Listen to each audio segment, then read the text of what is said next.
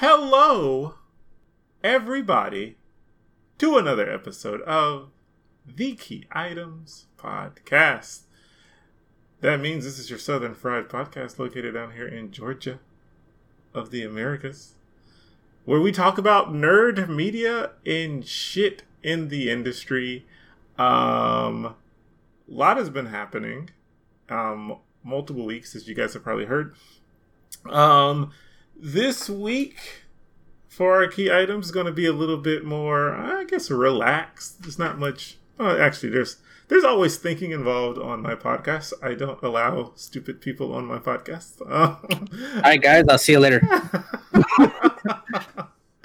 um, stupid people make me itch. Uh, and um, actually, yeah, they, they really do. I get really angry when people just don't know things. Don't don't don't get it confused, everybody. If you don't know something, I don't get angry at people who don't know. I get mad when people don't know but act as if they do. Um, is the worst thing you can ever do in life. Um, but so coming back to the podcast, I'm your host James, and as always, to my right, there's Dustin. Dustin, say hello to the people. Hello, people. And in his dirty, filthy little corner, there's the corner goblin, Arnold. The one and only Trash Man. He keeps calling himself Trash Man. But we all know he's a corner goblin. um, so yeah. Uh normally I'm like, oh, excuse me for talking about politics on a podcast. One, I'm not gonna say that anymore because I should never have to excuse myself for talking about things that are happening. But luckily for me, politics has been inching its way into games and nerd media. Well, they they always have, but they've been like up in arms lately, doing stuff that's just stupid. Um, a lot of the news lately that we've been reading and hearing about.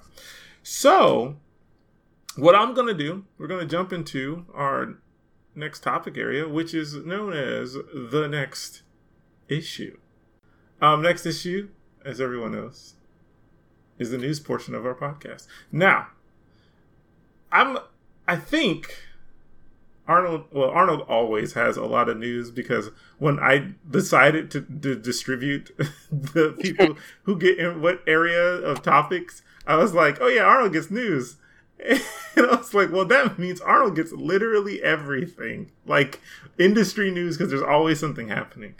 Um, I'll do mine real fast because I think mine is quick. There's not too many crazy reveals coming out. Um, some stuff is future thoughts that's going in, but yeah, I'll, I'll do mine. So mine is always like game releases are just like releases in general, typically outside of like anime and comics, which is typically Dustin's. Um, um, so one big thing is on August 22nd, there will be a reveal of the new Suicide Squad game at the DC Fandom event, which mm-hmm. the Fandom event is supposedly supposed to be like DC's like internet con, um, mm-hmm. where they talk about stuff they're wanting to do. Uh, I don't know if it's going to be worth anything, but it's going to get a big blowout. I don't know what DC's thing is with Suicide Squad lately, but they need to stop it. Like, Suicide Squad is everywhere, and it's not that good. Like, you're basically using it as a vehicle to let Deadshot and Harley Quinn get more attention. That's that's what I feel it is. And don't you know that makeup got makeup of the year? What? Who got makeup of the year? Well, there's like I don't remember what it was, but like Harley Quinn's like makeup person or like the makeup was like won an award or something kind for Birds of Prey. No, for Suicide Squad. The second Suicide Squad, the one that or is that way the bad the one? one? Yeah, yeah, that's the, Birds the, of Prey. That's Birds of Prey. Yeah. Re- no, no, no, no, no, no, not the second one. The first one. Okay, I, the first. One. I think okay. it. No, I think it's Birds of Prey. Because now that Arnold, you mentioned it, I remember your sister like talking about how ridiculous that was, hmm? and I think it's true. I think it is Birds of Prey, hmm. which is really stupid. I think people think that any kind of makeup is good makeup because movies do CG so much. Like if we if people are starting to be artists again and do actual work on their films, people are like, "Oh, bravo!" Like you know how like microtransactions are so embedded in gaming. When you take them out, everyone claps. When it's mm-hmm. like that's what you should have been doing anyway. Yep. Um, wow, that's amazing. Um, I forgot that. Now that Arnold's reminded me of it, that makes me sad. Um, so I don't know. I don't know how this is going to go. It's going to be done by Rocksteady, I think, which is are the people who um, did the Batman Arkham series, which would normally be good praise, but they kind of like near the end of the the series of the Arkham games, like it got kind of ridiculous, um, and they weren't putting out as best video games as they could. So who knows? I don't know how a Suicide Squad game would be. Um, hopefully they don't make it multiplayer because then everyone's going to want to play Harley Quinn. Oh, what did you say? This? Yes, it, it will be. It yeah. will be. And there's going to be nothing but Harley Quinns. Um, just going, just spamming like Mr. J, um, over and over again. So okay, but that's that. That's what's coming out then. Um, Pikmin three, um, deluxe is out for Switch currently. So if you're a big Pikmin fan, it's the game where you play as the little space people and you get the little plant aliens and they help you build your little tiny ships. There's it has a pretty dedicated fan base, a small fan base, but a dedicated one. Um, it is currently out. So the deluxe edition has a lot of fixes in it and some stuff like that. And it's been somewhat positively like received as far as a release. But what's really funny to me is that Nintendo fans do this a lot. Is that like they will complain about the smallest things. And I think a lot of fans will complain about a lot of things. But um like a lot of people were like, "Oh, this is great." Pikmin 3 Deluxe is out, but I really wish we heard more news about Pikmin 4. And I'm like, motherfucker, there's a virus out. Like, I'm sorry that you live in the Americas where people don't know how to use their brains and everyone's just like, oh, we got to stimulate the economy by going out and getting everyone infected again so that they can't work and then pay for things in the economy. Um, like other countries are trying to function by also social distancing. So, like, um, Japan is probably not going to be doing that if they can help it. Um, and and there are countries that are opening up, but they're doing it in a much more like regulated in methodical way, which is what you should do during, you know, a viral outbreak.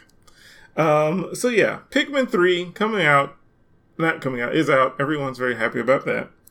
Um, Fall Fall Guys. I always want to say Fallout Guys whenever Fallout I say Fallout I want to say Fallout Guys. Um, Fall Guys is currently released, and I've heard very positive things about this game. It's cute. yeah, I've seen I've seen gameplay of it. This shit looks fun. It's cute. I, I wouldn't pay money for it, but it's cute. Um, I would pay like 15 dollars for it. Not I'm not paying twenty dollars for that, but like it is a cute game done by the Devolver Digital people. Devolver Digital if you don't know, is one of the best indie game creating um, publishing companies out there. Um, a lot of my favorite games in the last five ten years are from Devolver Digital. Um, they're one of the few very aware companies. And when I mean aware, they don't do it like ironically aware. Like it's like, oh yeah, we do games. Like they they know about the topics and issues in the gaming industry and stuff like that and all that crap. So it is always refreshing to see one of their games and play them. Fall Guys has I get the microtransaction issue out the way first. It has microtransactions. That is a problem to me, and that's why I don't want to pay for it. It should be free to play, if I'm honest. Um, but how it works is that they make you purchase. If you want to buy a costume set, there's a top and a bottom set, so you have to do microtransactions twice for one full costume. Um, now, of course, if you're a good lawyer and a good PR person, you're going to say, but that's because people can mismatch all their things that they want. And it's like you can still give that functionality to people without um, charging for two different pieces. And also, you shouldn't have a premium price up front. If you're going to have microtransactions like that, like because I think people don't, I think people think that cosmetics aren't important in video games. Um, I think that's not true. I think cosmetics are greatly important for like individuality, making your character feel like your own, particularly in games like Fall Guys, where everyone has the same static face.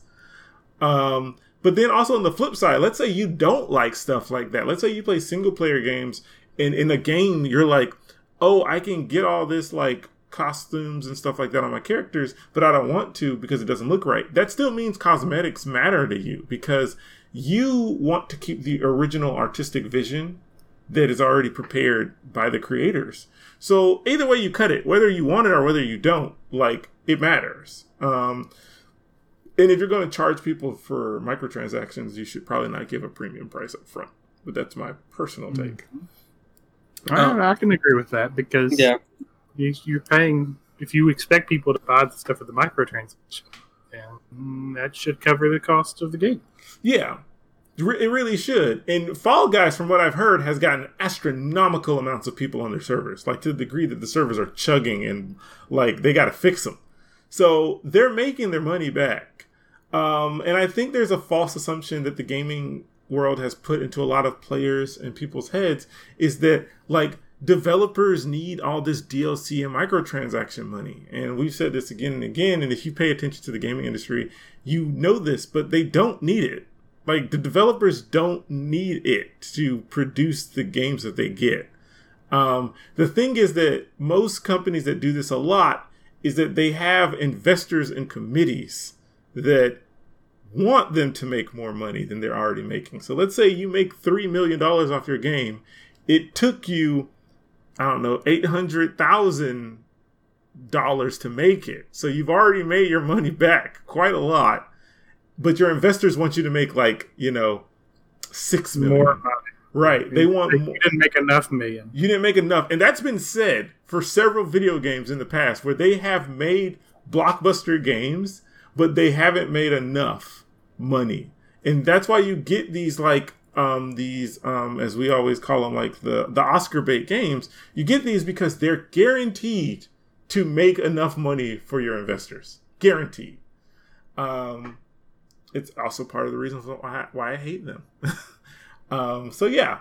So Fall Guys though um, is from what I've heard a really fun game. You just play with a bunch of people and you are all trying to race or do certain obstacle courses and stuff like that and you can screw with each other and that's it like it's it's kind of like a like i don't want to say like ninja warrior or something but like uh-huh. it's kind of like those kind of obstacle courses where you compete with other players to get to the end yeah yeah, it's a big obstacle course and it's very colorful. There's a lot of colors. It's very pretty. Um, it looks good. It you know what? It looks like a Nintendo game. it's mm-hmm. not. It's not a Nintendo game. It is for PlayStation 4 and the PC. Um, but it looks like uh oh, that reminded me of some news I need to put down. Um, it, it it is it is very much a Nintendo looking game. It looks great. I think the game's cool. Um, so if you are looking for a game where you can play with people, but you don't have to play with people, Fall Guys is definitely your buck being spent on the game. Anyway, um, so um, moving forward, two other pieces of news on my end. Street Fighter Five one has a free weekend. By the time you've heard this, it won't be free anymore. But like, um, Street Fighter Five has a free weekend, and um, Dustin alerted me to this because I have Street Fighter Five is dead to me. Uh, but um, no. they're releasing it's it's it was done so poorly. I just I can't support a game that does that. Um, Street Fighter Five is releasing four other characters um, in their last season. Um, Dan, everyone knows Dan. Basically, he's Ryu but pink and silly. Um, Rose, at this point, everyone should know Rose. She's the telekinetic kind of psychic mystic woman with the um the uh, scarf. The scarf. Yeah, thank you. I was like, what's the word? The scarf. She's always known for a scarf. Um, Oro, that weird demon looking old man. Yeah. Um, and then now, now he doesn't have what. Now it seems like he doesn't have one hand like tied up. Now he's carrying a turtle at all times, so that his hand is occupied. oh yes, which is I, which I which I guess is them trying to occupy space. Um, yeah, it's also art- Oro always being Oro, where like he's so good he just has to do something. He he puts like an artificial handicap on himself to mm-hmm. make things more enjoyable. Uh huh. Um, and then finally, um Kazama Akira is coming. She is a character from um, Rival Schools. For those of you little babies because like even in the fighting world, I don't think a lot of people know rival schools, but like for you children, Rival Schools was a game that I actually really thought was neat back as a kid. You literally were like school characters, and um, you just fought very anime, very anime. Um, um, Kazama Akira, she looks like a mix of like, um, Major Kusanagi, Kusanagi, and um, what's that girl? That anime that everyone loved, but the, the movie everyone loved, but I think is garbage. Um anime girl, big eyes. Oh, uh, uh Battle Battle Angel. Battle yeah. Angel. Yeah, yeah, Alita. Like she looks like a combination of those two characters. Um, short hair, biker girl. She looks cool. Her design is neat. I like her design, and, uh, and Alita actually has a really good design too. I thought the movie was bad, but the design of the character is really good, and it's a very like late '80s, early '90s style. Um, mm-hmm. But yeah, so these fighters are released on Street Fighter. Um, or they're coming. Or they're coming. Like, over like two years. It's sort of ridiculous. Yeah, they're coming because that's how Capcom. Like Capcom puts out decent games, but their microtransaction BS is well, it's BS. Like yeah, they is. they got to stop. Um, Street Fighter is is a shell of what it was, and um, but yeah, so those are coming out, and then finally, um, I thought of this while I was talking about stuff and microtransactions. Um, for those of you who don't know, the Marvel Avengers game is coming out soon. Um, that has all the Avengers in it, yada yada yada. And I heard this from um, Jim Sterling, but um, apparently, Spider Man will only be on the PlayStation version and not the Xbox or PC version. Which, well, why are you laughing, Arnold? That's horrible. I'm thinking of all the people who won't get to play Spider Man. Why? But I say this being... as a person who's not even buying that fucking game. Why is Arnold turning into a Sony elitist right now? like, what is this? This is never a good thing. Um, because okay, like, true, all you Sony people listening right now are probably like, yeah, my dick got hard hearing how like, like, like Actually, I'll be more fair to everyone. Your nipples got hard, and then like, like because, oh my goodness, we get Spider Man. It's not that you're getting Spider Man. It's just that they're taking Spider Man from everybody else, and the the game is created by Crystal Dynamics and Square Enix. It's not them doing it. It's Sony doing it, um, because Sony owns the property to Spider Man, and Here's the thing people don't know how much of a shitty company Sony actually is because everyone that knows Sony just thinks the PlayStation. No, Sony is an, a hardware manufacturer and everything else they have sucks. Like it does, it's just shit. They, they die as a company if they didn't have the PlayStation. And so they're known for hoarding a lot of things. One of them is Spider Man because it's the only financial property that they really have that's next to the PlayStation because like, think about it. That's the superhero everyone knows that doesn't know superheroes. Like, it's Spider Man, at least for Marvel. Um, I think more people know Spider Man than they know Wolverine. And um, in, in the grander scheme, when you start getting the comic book stuff, like people like like, what you mean? Yeah, okay. But um, it's to the degree that I talked with Arnold's brother the other day, and him, um, him and was it? I don't think it was Arnold too, but like at least his no. brother he didn't know that Spider-Man strength wise was so low tier. He thought Spider-Man was like in the top 10 physical. Oh no, I think I was in that. I, well, I, I was in the car when y'all were talking okay, okay, that. Okay, But like he thought that, and this isn't a bash on him, but it just shows how popular Spider-Man is, where people are just like, "Oh yeah, Spider-Man's like top ten strongest superheroes in Marvel, right?" And I'm like, he's not even. I think he's like in the bottom thirty. Like he can only lift like a ton what happens when everyone in the Marvel movies, except for like three characters, are just normal, normal, like normal, really, really good at what they do people. Exactly. And so there's a big misconception about that. But I, I bring all this up to say how popular Spider Man is, and that Sony is doing this to try to make sure that they get more sales on the PlayStation. But it's like, dude, like your PlayStation 4 is on its last leg. It's about to be replaced by its its younger brother and um, like just let people have Spider Man. Like, what's wrong with you? It's like a kid. Oh, probably happen. By the way, uh-huh. is that like in like six months they'll be like, "Hey, Spider Man for the other consoles DLC." right? Yeah, they'll do some bullshit like that, and it's very much like a kid on the playground. Like, like you're playing toys with them, and it's like everyone has agreed that this character has now died. It seems fair and everything, but that kid is so like about his character, and he's like, no and he like picks up his toy and he's like, I'm going.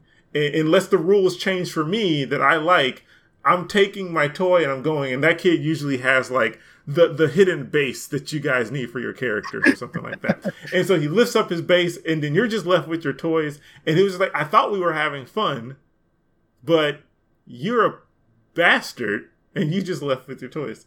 Um, this has happened quite a lot in my life. I wondered um, if this was Oh, I knew kids who had some cash and they would bring their really cool stuff and we all would be playing and like someone somewhere, I don't know, oh, my character just punches your character. And then they would be like, no, my character can't be harmed. And we're like, well, all of us are getting harmed. They're like, no. And then they pick up their little turtle base and they leave. And I'm like, well, well, fuck. I guess we'll make a turtle base out the sandbox. Um, So, like, it's very much that. Oh, sorry. What you're saying is that's that's Sony basically. yeah. situation. That's Sony, and also I think what's important is people may not understand this is that Sony is now charging the PC and the Xbox people extra money for half of a game. Like not half, but like they're missing like a portion of the game. Yeah, quarter of the content basically. Right, and that means you're losing a whole quarter of content, but you're paying the same price. And I know Sony fan people will say, well, you know, other companies have like stuff like that. And it's like, no, no, no, no, no. An IP is different from you buying out like a property from something else. Sony didn't create Spider Man. It's not like Zelda, it's not like Link or like Mario and Nintendo. Like, you don't expect Disney to let other people use Mickey Mouse, right? like, because they thought of them and created them, and that's their thing. Spider Man was just purchased with money. Um, and you know, it is how capitalism works in this country, um, which should be telling to everybody that that's not good. Um, I, am sure people will say, no, that's fine. Um, you don't read too much, clearly. But, like, um, it's very much not like. It's not okay in my book. I feel, particularly for a video game that has all the other Marvel characters, um, that they should allow Spider Man. But it's Sony. Sony is very insecure in itself. That's why they do stuff that they do. Um, and that's why they get talked about on the podcast the most out of all the companies. They're the most unconfident about themselves. They're the guy with the flashy car because he's not sure of his penis. Um, hmm.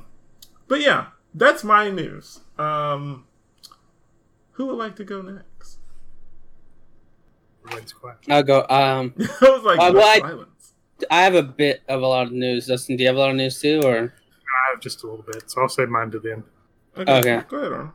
So I want to go ahead and start with what everyone's talking about: the the walking Cheeto and his uh, executive orders to ban transactions with Tencent. That's Donald Trump for everyone who's like just not sure. yes, I call him a walking Cheeto because that man is. You do call him like a Cheeto a lot. Yes, that's what he is.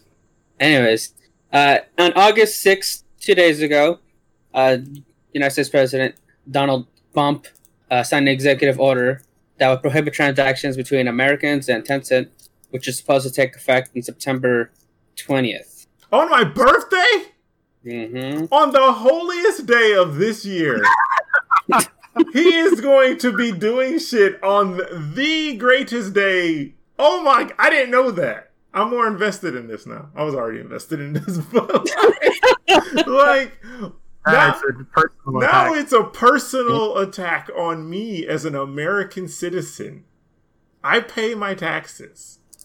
Pay quite a lot this year, actually. Like, I'm like, what is this? Oh my god, I hate him so much as a human being and a person. Um, what were you saying, Arnold? Um, apparently, this also uh, coincides with the similar ban for Americans having transactions with the TikTok owners ByteDance. Mm-hmm. But there has been an update for this, um, for more of like the wording. Uh, apparently, the um, the executive order will not affect any video game companies that are partially owned or wholly owned by Tencent. It's supposed to, like, it's really just supposed to um, restrict a. I'm assuming is a like a communication app called WeChat. Mm-hmm. I heard that. Yeah, so it's mainly for that. So, like, for those who don't know, Nintendo is uh, partially owned by Tencent. Uh, Riot Games is 100% Completely owned by owned by Tencent. Tencent. Uh, nothing really should be happening with those companies. It's just really for WeChat. so Nintendo is partially owned by Tencent. I thought they had a partnership with Tencent. Uh, it might. Yeah, you know what? You might be right. It might be a partnership. Okay, I don't know, but um, that would be surprising to me. But so, okay, so coming back to the Tencent part, regardless of if they're partially owned, fully owned, whatever it is, does anyone not feel that this is a very big, like, this is an apt term, a very big red scare thing from Trump when it comes to stuff? It feels that way to me. It's like He claims it's, It's for a- security, but they did that too with the Russians, yeah. Mhm. and he's friends. But uh, I feel like it's a it's a election season thing. Like it's just something for him to target. I mean, not that China is like you know this great country. oh no, I But I Yeah. What do you mean? all- Our Lord over there in China is doing great work. Whoa, whoa, mean, Arnold! Do not call someone else your lord when Donald Trump could hear you. Oh fuck, you're right. You know he thinks the presidency is like a fucking monarchy. yeah, I agree that it's Is it? like Is it true that he he wanted to delay the election this year? oh yeah, that's true. Oh my fucking god! I heard about that, but I didn't think it was it's safe true. to open schools, but not safe to vote. Just- Uh, yeah, man. I want all these fucking kids to get sick, but I don't want my presidency to He wants the children to get sick so they won't vote against. and it's not even all of them. Only like the eighteen year olds can vote. So it's like, oh my goodness. Um, but no, what Dustin was saying, um, like I do not think China is the greatest place. Like as far as not as the Yeah, I was, I was joking, by the way. but not as the people, not the people in the culture. That part is It's, fine. But it's like the government. the government and how they are. But neither one, ours is not good at all. Um, it's actually getting trying to get rid of its own checks and balances. Anyway, um, but on the flip side, it also feels very red scare because it's like like what we did when it came to the Cold War. It's like like Dustin said, it's like this weird political drive to like, look what I'm doing. Like I'm I'm going up against the Chinese government. And it's like, bruh, you like keeping them from using like their software for their video games. Like, sure, say what you will about that. You can have your own personal take on that. But like, we took money from them and we almost all of our action movies were designed to make them happy. So like because i don't know if people have noticed this a lot of the action movies for the last like five six years they go to china at some point. Or there's a or very they get help from China. Yeah, yeah. Ven- Venom is very popular in China. yeah.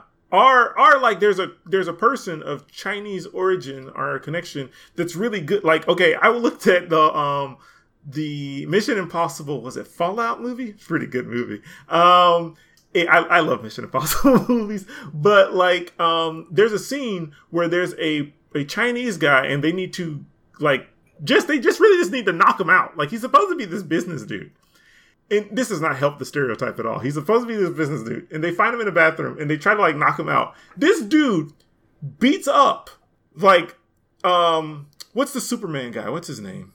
Um Uh, Henry Cavill, right. or Cap, however you pronounce his name. Yeah, that guy they, he beats up him and Tom Cruise character, both who are physically in shape and are masters of martial art.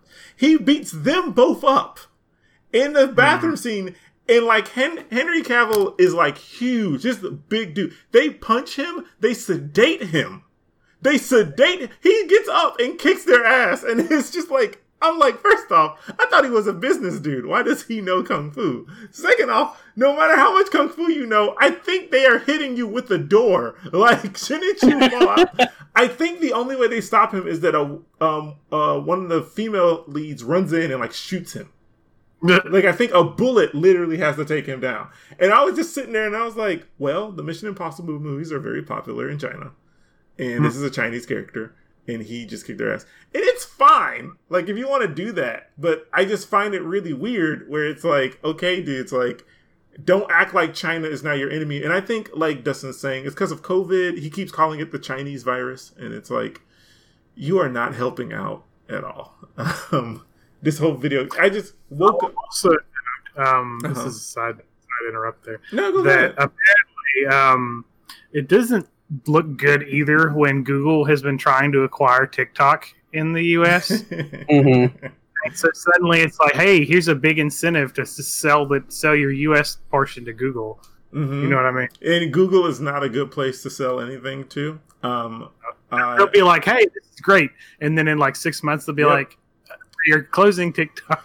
Google is like uh, a well-intentioned person with like ADD, and I don't mean this offensively. It's just like you want to do something, and you're like, "Well, I'll forget about it," and then you'll go do something else, and that's fine. But when a company's doing it, you're talking about money, people, and it's just like you're letting things die. Um, Google is definitely that. Um, I don't love Google, but I don't hate Google. But I will admit when Google is doing something stupid, and that's one of those stupid things. They let everything die. Um, now, after having said this, my my feed is probably going to be filled up with Google projects that succeed Mhm. because that's how Google works. Um, but yeah, okay, Arnold, what else you got for us? Okay. Um. Apparently, Apple is blocking Project Stadia and no, not Project Stadia. Project xCloud and Stadia because they can't review every game. Apparently, that's going to come into their stores. Um. Yesterday, Uh, Microsoft had- bullshit. Uh, yesterday, Microsoft has an, uh, canceled their iOS tests for xCloud uh, over a month earlier. Uh, the testing was um, reported that it was only limited to one game and 10,000 users, and for some reason, Apple.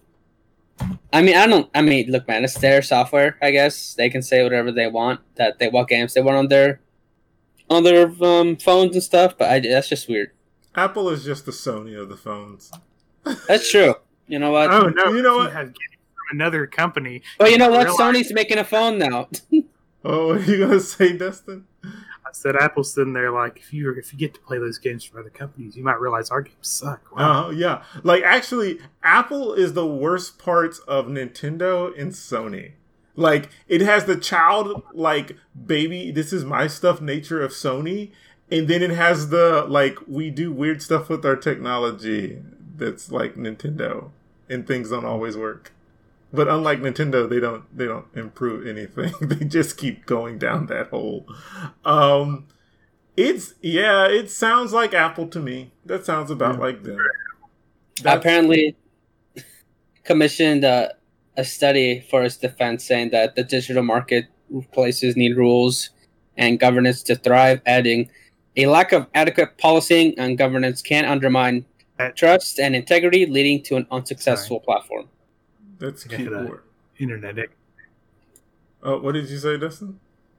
Oh no. So it's just ironic to me to hear a like Apple say that the internet needs more regulation and that they need to because this is I like and it, they're not alone. Google has been guilty of this. Facebook is the most guilty Mhm. of this. Mhm. Um, of like they don't want regulation until it's like convenient And- to them. Yeah, they don't want. No, it's the same with anything on the planet. No one wants anything to be controlled until it affects them. Basically, like you know, everyone is saying how wearing face masks is a human rights violation. Those people generally don't know what the fuck a human rights violation is. Then, like, um, Yeah. Thing that gets Obviously that- out. I don't want to get into. Sorry, go ahead, Arnold. I was going to say, obviously, they haven't seen what's happening in Hong Kong because they're not talking about that. what are you gonna say? Arnold's right. What are you gonna say, I don't want to get on into this rabbit hole too much, but there's something ironic about the people that were arguing that business owners should have the right to refuse service to people who are now saying you can't let me, you can't Mhm. re- keep me from coming in here for Uh-huh. not wearing a face. Oh, But this anyway. person likes the same gender. You have the right to tell them no. I can't wear this mask because I look funny. How dare you? um, You know, uh, I do. I do want to note though, a little side note on face face mask though, that, that something really funny I saw regarding face mask is that some person has made a market on selling anti-masker face masks, like so, like face masks Yes. with anti-mask slogans Yes. on them, and I'm like, this person is a genius. that person is the smartest person to come out of 2020 so far. Because you're making, like, how. Okay, real quick. This is just a general question. how delusional are you in your hate for other people and your need to feel like you're the center of attention that you will put on a mask talking about how you shouldn't wear a mask? It's like, it's, it's like, okay, I'm gonna go really out here with my analogy on here because I'm I always do this, but it would be like a white supremacist taking all their wealth to help a disenfranchised black community thrive so that they could prove the point that black people couldn't do anything well if they're thriving. It would be like Basi- Basically, like they, they, they donate, donate all this money so that they can put up a sign right. It'll be like black people suck, but the neighborhood's great. So the black people are just like the black people proudly shine the sign up because it's like a representation of this idiot. Oh, I actually wish that would happen. But um, but yeah. So like no, um, oh man, we derailed so hard. I forgot what we were talking. about. We're talking about um about regulation. yes. Um, and yeah, people bucking bucking regulation until it's beneficial for them. and, and that's happened in the video game community a lot and i think people are now using the word regulation to keep like officials from coming after them because people have seen what's happened with ea and stuff. And so like people are like oh my god like we have to sound like we care. Um like it's crazy. Like video games have never been not about business but it's crazy how bad it is lately or how much has been hidden for so long. And this has been like hidden from me and i'm like a person who's always like had their nose to the grinder in gaming since i was like 12 like ever since i found out that video games are not made by five people in a room. Um which when i was a kid I I thought like five people made a video, like a video, like one game. Like I thought, like okay, five people made Sonic, and another five people made Mario, and I guess like thirty people made the Nintendo. Like that's like how my brain worked.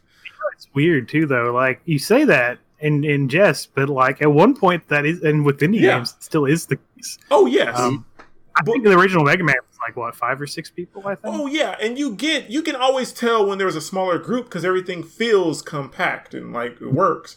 Um, and people are like trying. You can tell are trying to keep things like straightforward and simple and Yeah.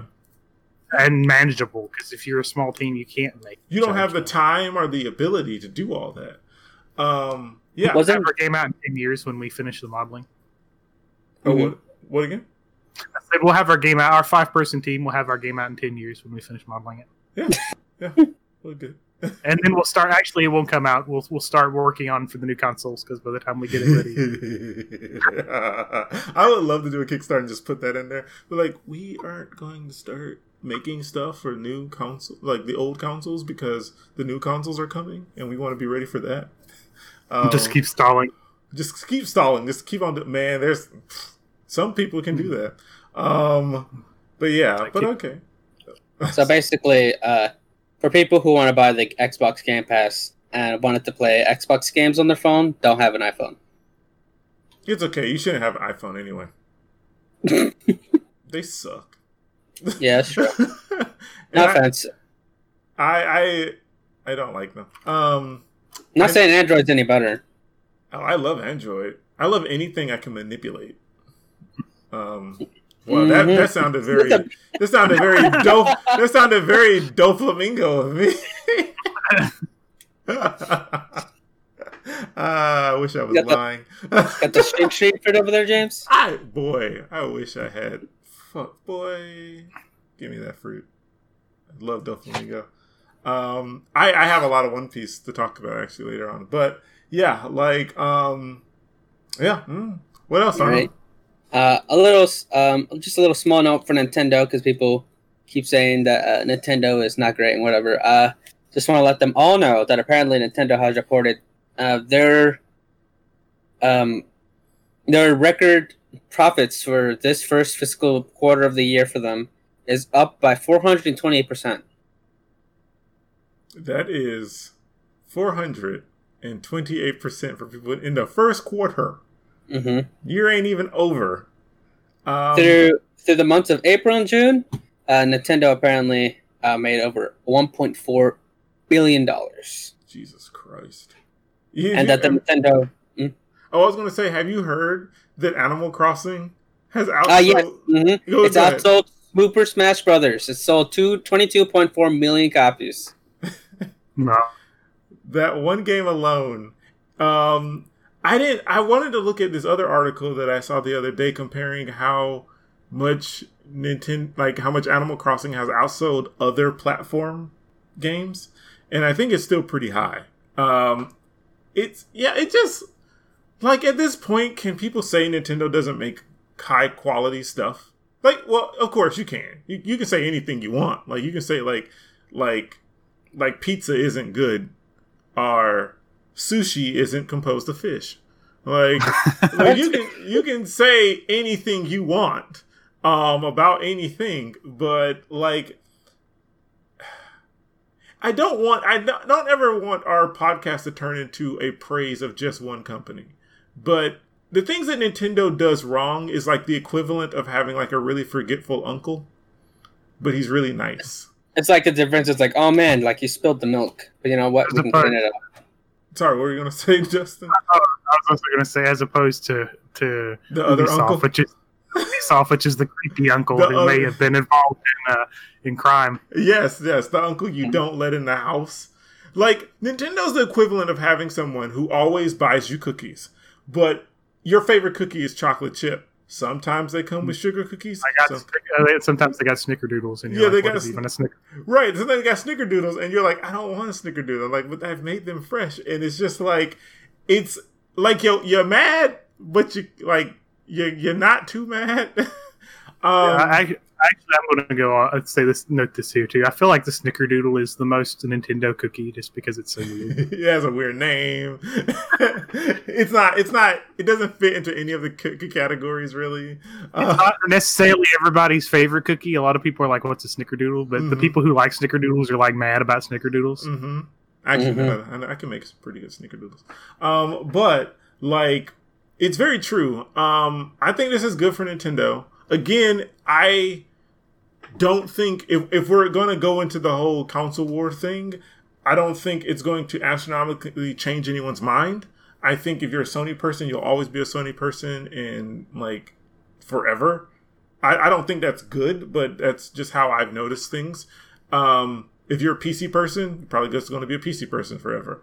Um, Xbox seems to be more malleable as people go.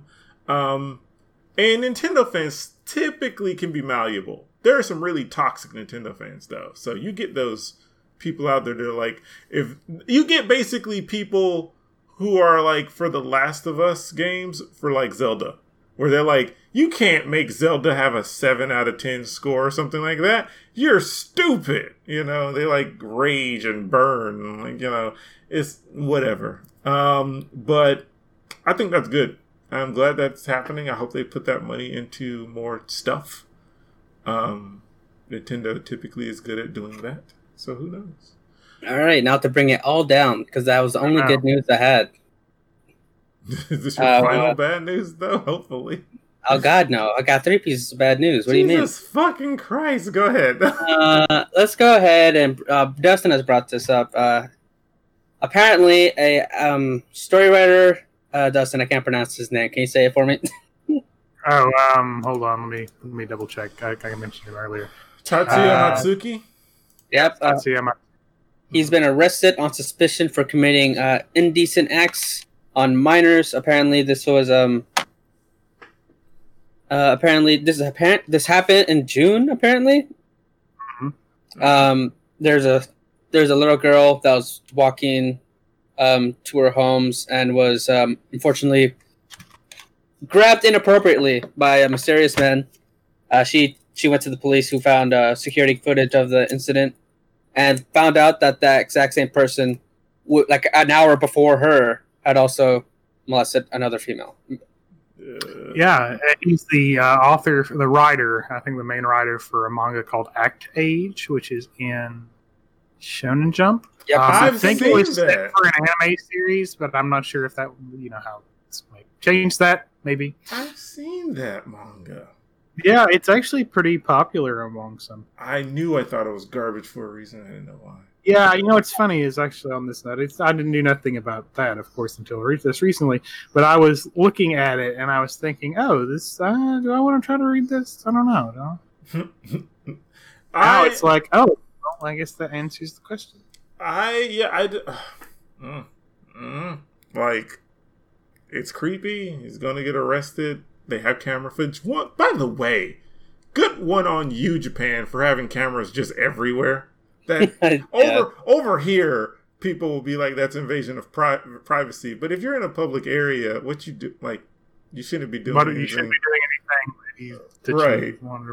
You wonder about. the cameras ain't in your house they just on the street which like good on like japan for having that security measure because that's probably one of the reasons their crime rate is pretty low um, it's also probably why they have such a very very like high conviction rate because it's like it's very hard to like say you didn't do something when they have cameras Cases, from what I understand, cases in Japan don't go to trial until they basically have the person like dead to rights. dead to rights which is whew, can we all just take some notes from them?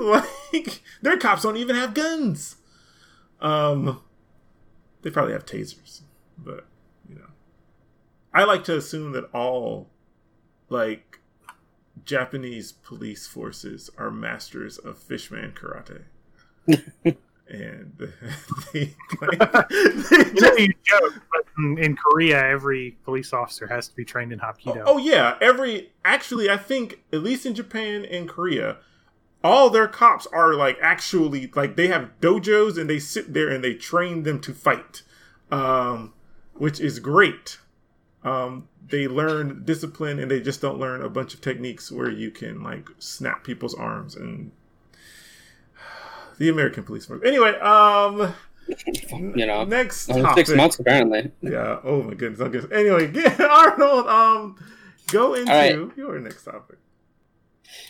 Right now, well, not right now. This happened about a week ago. Activision Blizzard first has Oh yeah. has said that they've had another record revenues at the same time when employees have sent out a spreadsheet with a list of jobs and the amount that they make, that, like their salaries, and that the um their growth basically for how much money they're making is not going up at all. It's less than ten percent from what they were promised for this year Mm-hmm. and apparently um, this is mainly for customer service employees and QA employee workers, but it's not just them. There are other uh, positions that are also just not getting the um, fair pay that they're supposed to be getting. Mm-hmm. But apparently, um, hold on, I gotta find it.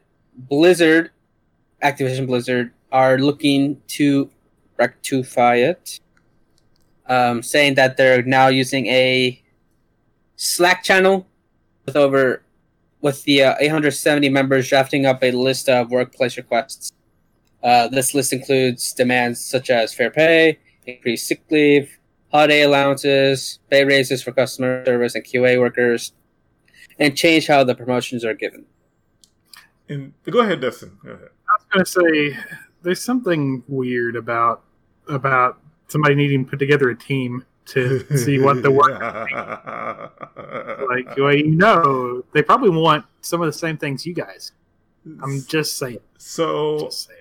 in my work experiences, I have been in situations like this multiple times where people are getting paid shit or they're getting treated like shit, and the higher ups decide to make a team, usually of people who are already benefiting from shit, to help out people who are not benefiting from shit.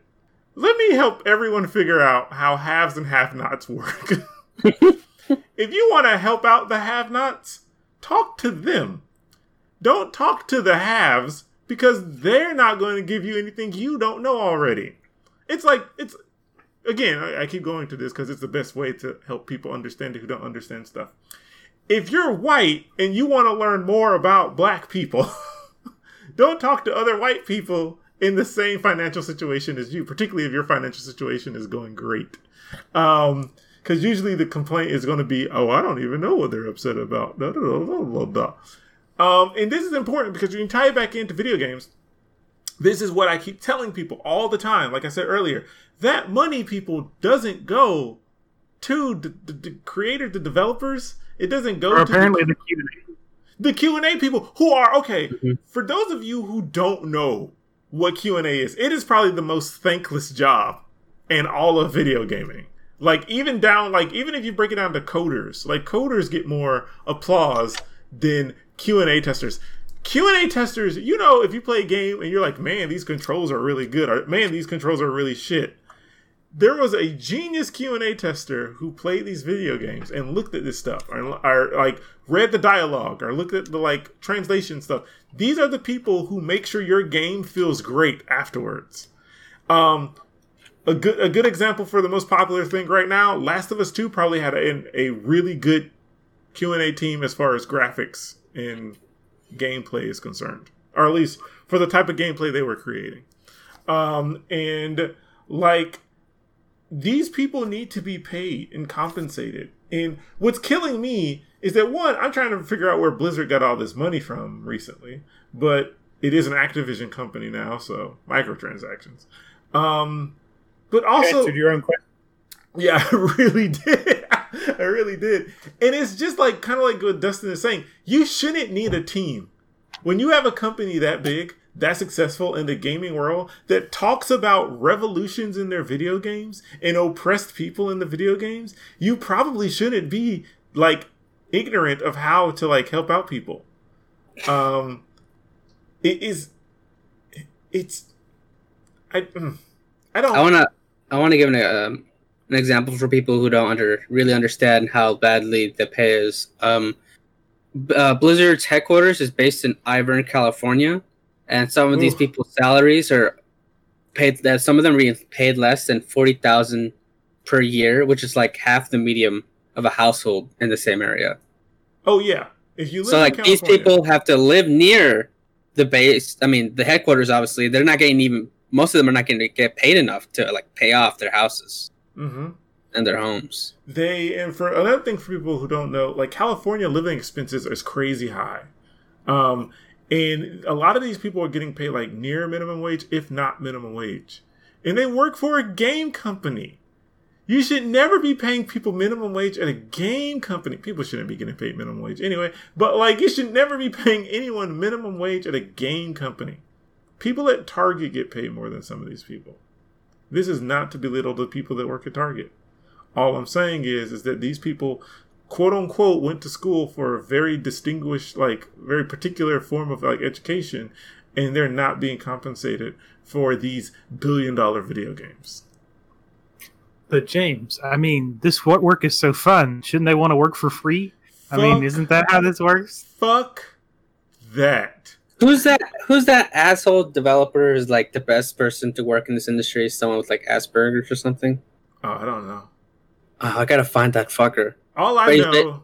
Oh, go ahead.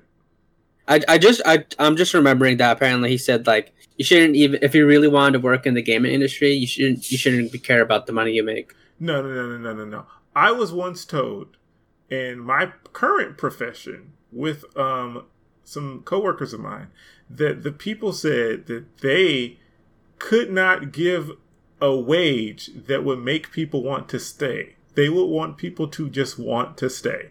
Like you just they just want you to work for less money. So when I rage people on the podcast about this, it's not just because I'm Mr. Angry Bits. I am Mr. Angry Bits. My life has been shit. Um, but like I don't misplace my rage. I get angry for reasons. I just don't jump on people's throats. And like these people have lives. They have children. They have bills. Some of them have loans. And it's like, yes, video gaming is fun, but making a video game, people, is the same as a fucking job. Like, I don't care, like, how many times a game may succeed. People get tired. Like everyone's not the freaking Final Fantasy top brass. And even then, it took them, you know how they're all smiling and everything like that? Have you looked at their eyes? Have you looked at their hair? Doesn't it look a little bit disheveled? Doesn't their eyes look a little tired and dead to you? It's probably because the last 15 to 20 years of their life, they were trying to get to that point. Like, I don't even know how, um, oh my goodness, I forgot his name, the creator of Kirby and Smash Brothers. Um, Um, uh, my mind just went blank too. um, but the creator, I'll figure it out. Sakurai. Sakurai. Sakurai. Sakurai. The creator, Sakurai. Have you ever looked at Sakurai? He always looks jubilant and happy, but he's he's so small, and not just like I'm not just saying that. Like he's like he's a small guy. I'm like, do you eat Sakurai? I mean, if you ever look at like Nintendo Directs, that man, I know you say he, like he looks like happy and jubilant, but like uh, when I look at his face, he looks tired. right. He always like for the first three minutes, he's he's happy because he's like he's doing a little spectacle. Then when he starts talking, he's like, yeah. And then we had to do this, and we had to do that, and I think he gets paid fine. So imagine feeling like him, but then like not getting paid as well. Um, so it is it's important in any form of industry that you pay people correctly and you treat them with respect. I think I think you could get away with paying people less if they felt like they were worth more to you as an, in, a, in the company. Like they got better benefits, like you know, great health care plans or something, something to compensate in their daily lives. Um, that goes beyond just you're you're part of the family, which is what every company likes to say. Every, we're all a big family. I was like, I ain't related to you. I don't even like half my family, so I don't know what you're trying to say right there. um, so yeah, I yeah. Anyway, Blizzard, another shit company, another shit day. Um, what else you got, Arnold? My last bit of news is to keep down, bringing down the mood. Uh, do you guys remember in uh, PlayStation State of Play, they introduced a game called Aeons Must Die. This happened two days ago. Oh, I was, I was. That's what I meant to apologize to all the listeners. I have not looked at the PlayStation State of Play yet. I will. I've heard that it is. It's, fine. Go ahead. what, are you gonna say? Um, Aeon Must Die looks like a, a it looks like a fighting game. Mhm. Um, right now, there are accusations that the company, development company Limestone Games, uh, which is uh, being and being published by Focus Home Interactive, oh yeah, yeah. have stolen pretty much this entire IP from creators and developers. Um, there's been accusations of extreme crunches, uh, harassment, abuse, manipulation. Uh, there's people who are not getting paid, and almost the almost the entire team has. I think actually the entire creative team has left. Has left. and, um, before it even got that to the point though the, the eight people um had sent focus home interactive like a list of what's happening like why and trying to get help for the endless crunch and stuff and, and, you know all of this information is supposed to be like not leaked to Right. limestone games because you know it's supposed to be something sent to focus that so they can help out in the situation but Right. focus themselves are fucking garbage because this information was leaked out to them and they sent it to limestone uh, games uh, de- uh what's his name hold on what's his name Oh, uh, ceo Mhm, yaroslav yaroslav lyssenko mhm. uh, when he found out about this, he's he sent out threatening letters and unlawfully unlawfully firing everyone, leaving like black ledgers in their government work. Mhm. And so right now, the if you find if you see that game, if you think you want to get it, I would not recommend supporting that game. That game is entirely stolen. That's Pretty much. upsetting. Um, I would like to see and hear more from what Focus Home Interactive says because I like Focus Home Interactive. As I don't, as I'm sorry. publisher. Um, I won't forget what they did to Frogware. What did they do to Frogware? They stole all their IPs basically as well. Don't you remember? It was the Sherlock people who made Sherlock games and detective games. Oh, I didn't know that. they made it a, a, last year around September of 2019. they made a policy a week before Frogware was supposed to leave them, saying that uh, any games that are part of that are taken out of the Focus catalog will no longer be able. You they you won't be able to, to sell your games basically. Arno, you gotta tell me this kind of stuff. Like I didn't even know that. Huh? Okay, well that sums it up for me. I can't buy any more Focus Home Interactive games, which is ironic because I'm going to praise a Focus Home Interactive game today um, that I just recently played. Uh, um, uh, Focus Home Interactive themselves had sent out a statement saying that they are. This statement is really stupid. Uh, it's because like it's basically another generic. Uh, we uh, we support our partners right. and developers and stuff like that, and we're gonna look more into it. Uh, and and we're not gonna say anything.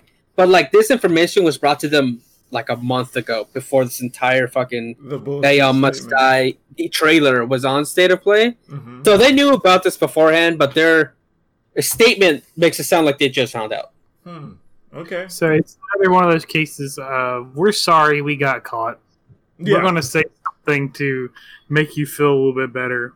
Mm-hmm. But we're really just upset that you found out we were scummy. Mm-hmm. Pretty much. Well, actually, now that I've done a little bit of research while you were talking, Arnold, I don't have to praise Focus Home Interactive for what I'm going to talk about because they did. did somebody else do the developing? Someone else did the de- developing, and I think they were just part of Focus Home. Well, Focus Home Interactive is a publisher, but mm-hmm. um, the development for this was a different studio, which makes me feel better. Um, a little of that money did go to Focus Home Interactive, which makes me upset, but this is still better than what I could have hoped for. Um, but yeah, that I'm glad I know this now. Um, um, like that's some shit. Uh, I hope that company burns the, the developer. And like, yeah, I don't. If you people want to uh, find out, um, there's an actual the trailer that plays that state of play is not the original trailer the creative team had made. There's an entirely different trailer, an original one you can find on YouTube and in the in the description is a link to a Dropbox which has like basically all the information that's happened between the time they all quit and while they were working on the game. Hmm. And there's like recordings of the boss apparently like doing saying stupid shit. Um, they have their acu- like list of accusations and stuff like that. It's a it's a whole the whole package is in that Dropbox. Jesus. Uh, uh, Arnold summed up how I would feel about this. Like it's bullshit. Um, I and we've already actually before Arnold brought up this news, we talked about our feelings about how the companies are treating people like that. Like this is, hmm. You would think a smaller company like this wouldn't be going through shit like this, but apparently it doesn't matter the size. Um, I I think it's really just like just don't go into video games. Like if yeah, you're like, if you want to make video games, uh, get some people around you and make it like a hobby. That's all yeah, I can say. Like like and oh and what i mean by that i mean like the higher up people don't get into video games. Like i think if you want to develop video games definitely do like what dustin is saying. It may be best to go in with people you know. That it could become a problem because when you when you start starting to develop things and create things like you're gonna have to like do scheduling and stuff and like yeah, it, it gets as long as everyone is okay with someone putting the gauntlet down once in a while it's fine. Like there's gonna have to be a boss person. But if you're going to be a boss person, that's not the problem. The problem is knowing how to treat people. Like, yeah, you're going to critique people, you're going to be upset with people, but as long as you're like you're praising when they do something good, you're compensating them, you're not shitting down them and harassing and abusing them, like that's fine. But these people who go into these companies, it's like, who the fuck hurt you? Like in yeah. life where you got to do that. And I'm a person that's been hurt by a lot of people, and I don't do that to people. Like, as a matter of fact, I wake up every day. This is no lie. I've been in such abusive environments um, outside, like not not my family or anything like that, but like I've been uh, well extended family, not my direct family, but like I've been in like such abusive environments and like harsh environments to the degree where I could easily be Mr. Angry Toes. But like I wake up every day, I'm like, you know what? Someone may piss you off today. As a matter of fact, it's guaranteed. Someone or something will piss you off today. Do not lash at them. And it's hard to control one's anger. Trust me on this. But like you'll feel better because you're not going to get anything from doing that. At least not in the smaller world. Like a lot of people get rich off that. But like it is like treat people with respect. Like it's not hard. It's okay, it is hard sometimes to treat people with respect when they're pissing you off. But you need to do it. You need to try.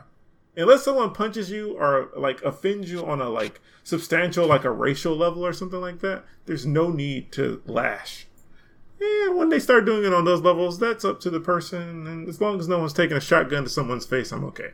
But, like, you know, there are levels, people. There are levels. Well, thanks for the sadness, Arnold. Um, oh, anytime.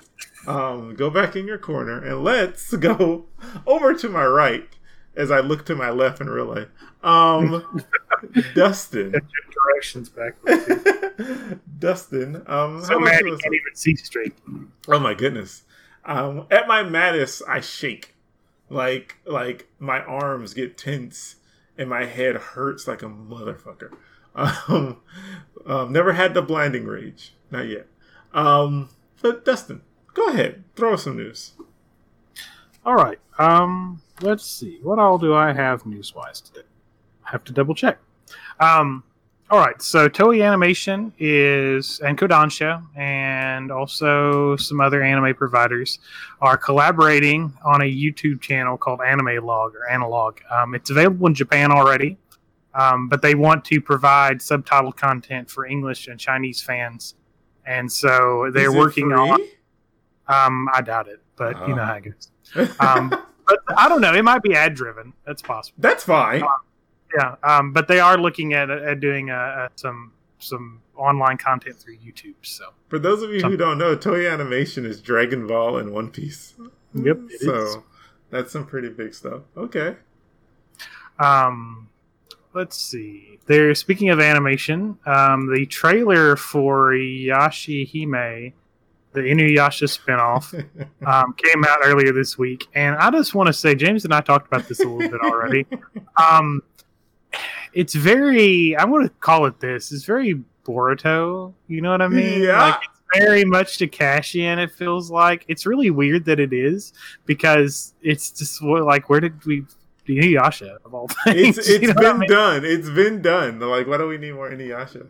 Um, but yeah, it's about. Um, I've talked about it a little bit before. It's about several characters that are basically like children of of the characters in the original series. One is uh, Towa Higurashi, who's one of um, Sesshomaru's daughters, apparently. Um, oh wait, so the main character, the one with the short hair. Yeah, that's, that's why that's, she looks like that. yeah, she's just Sesshomaru's daughter. Oh my um, god! The other one who is uh, there's a twin who looks like looks kind of like Sango and uh, Kohaku. Uh-huh. Um, and then there's that the little archer girl is the daughter of Inuyasha and Kagome. It's um, so fancy. It it looks it legit. It feels like somebody's fiction. I will say it doesn't look bad in terms of the animation no, quality. Yeah. Animation quality looks fine, um, but it just feels very much like. But you know what?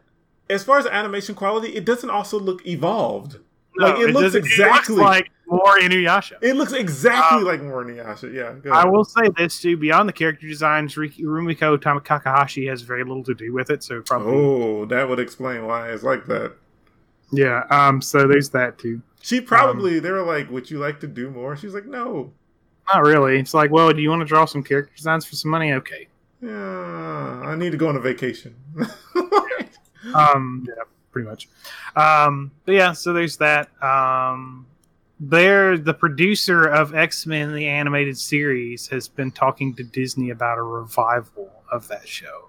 Um, no. Whether or not that will actually happen, I don't know. No. Um, but yeah, there's that. Yeah. Um, all's in Disney's court, so you know how that goes. No, I mean, everything's gonna be woke.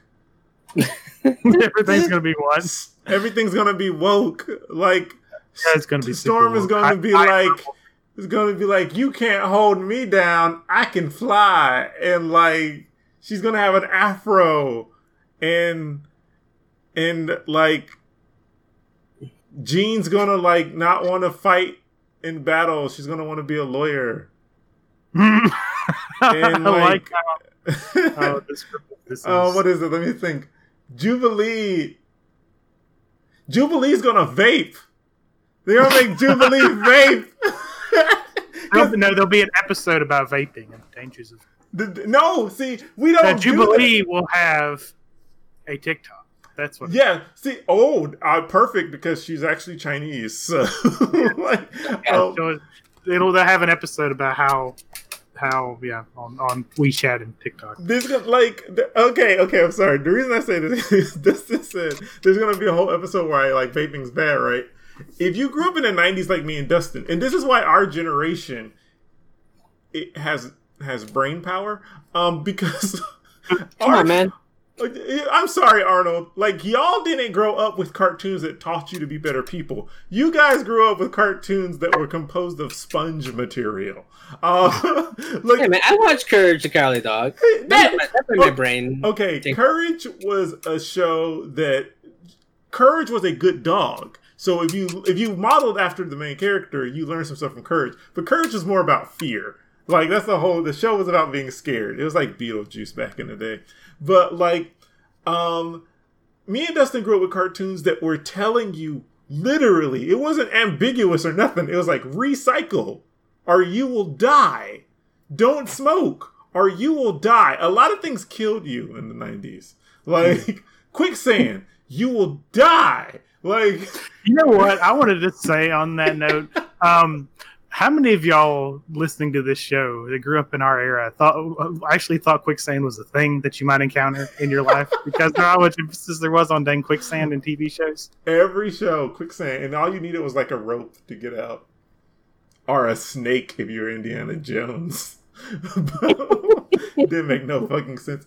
But like like literally like there are cartoons that would teach you lessons. Um, the reason I worry about this is because me and Dustin, and we need to do an episode on this at some point. Me and Dustin recently, and my girlfriend have been talking about the wokeness put into comic books and how it's not, it's not good. It's all brand crap. It's not meant to All be. marketed like distilled wokeness that's Mhm. meant to, to sell you something. As I always say, they're not actually woke. They're slept. They're slept. Um, but okay, Dustin, what else you got? Sleepwalking over here. That's what it is. Mm-hmm. I'm gonna I'm gonna borrow this term. It's kind of like astroturfing. You know how when people make fake grassroots movement, gonna be sleepwalking. When you Sleepwalking. when you act like you're woke, but you actually just Which- losing. but you're actually asleep. Um, what other other news you got there, Dustin?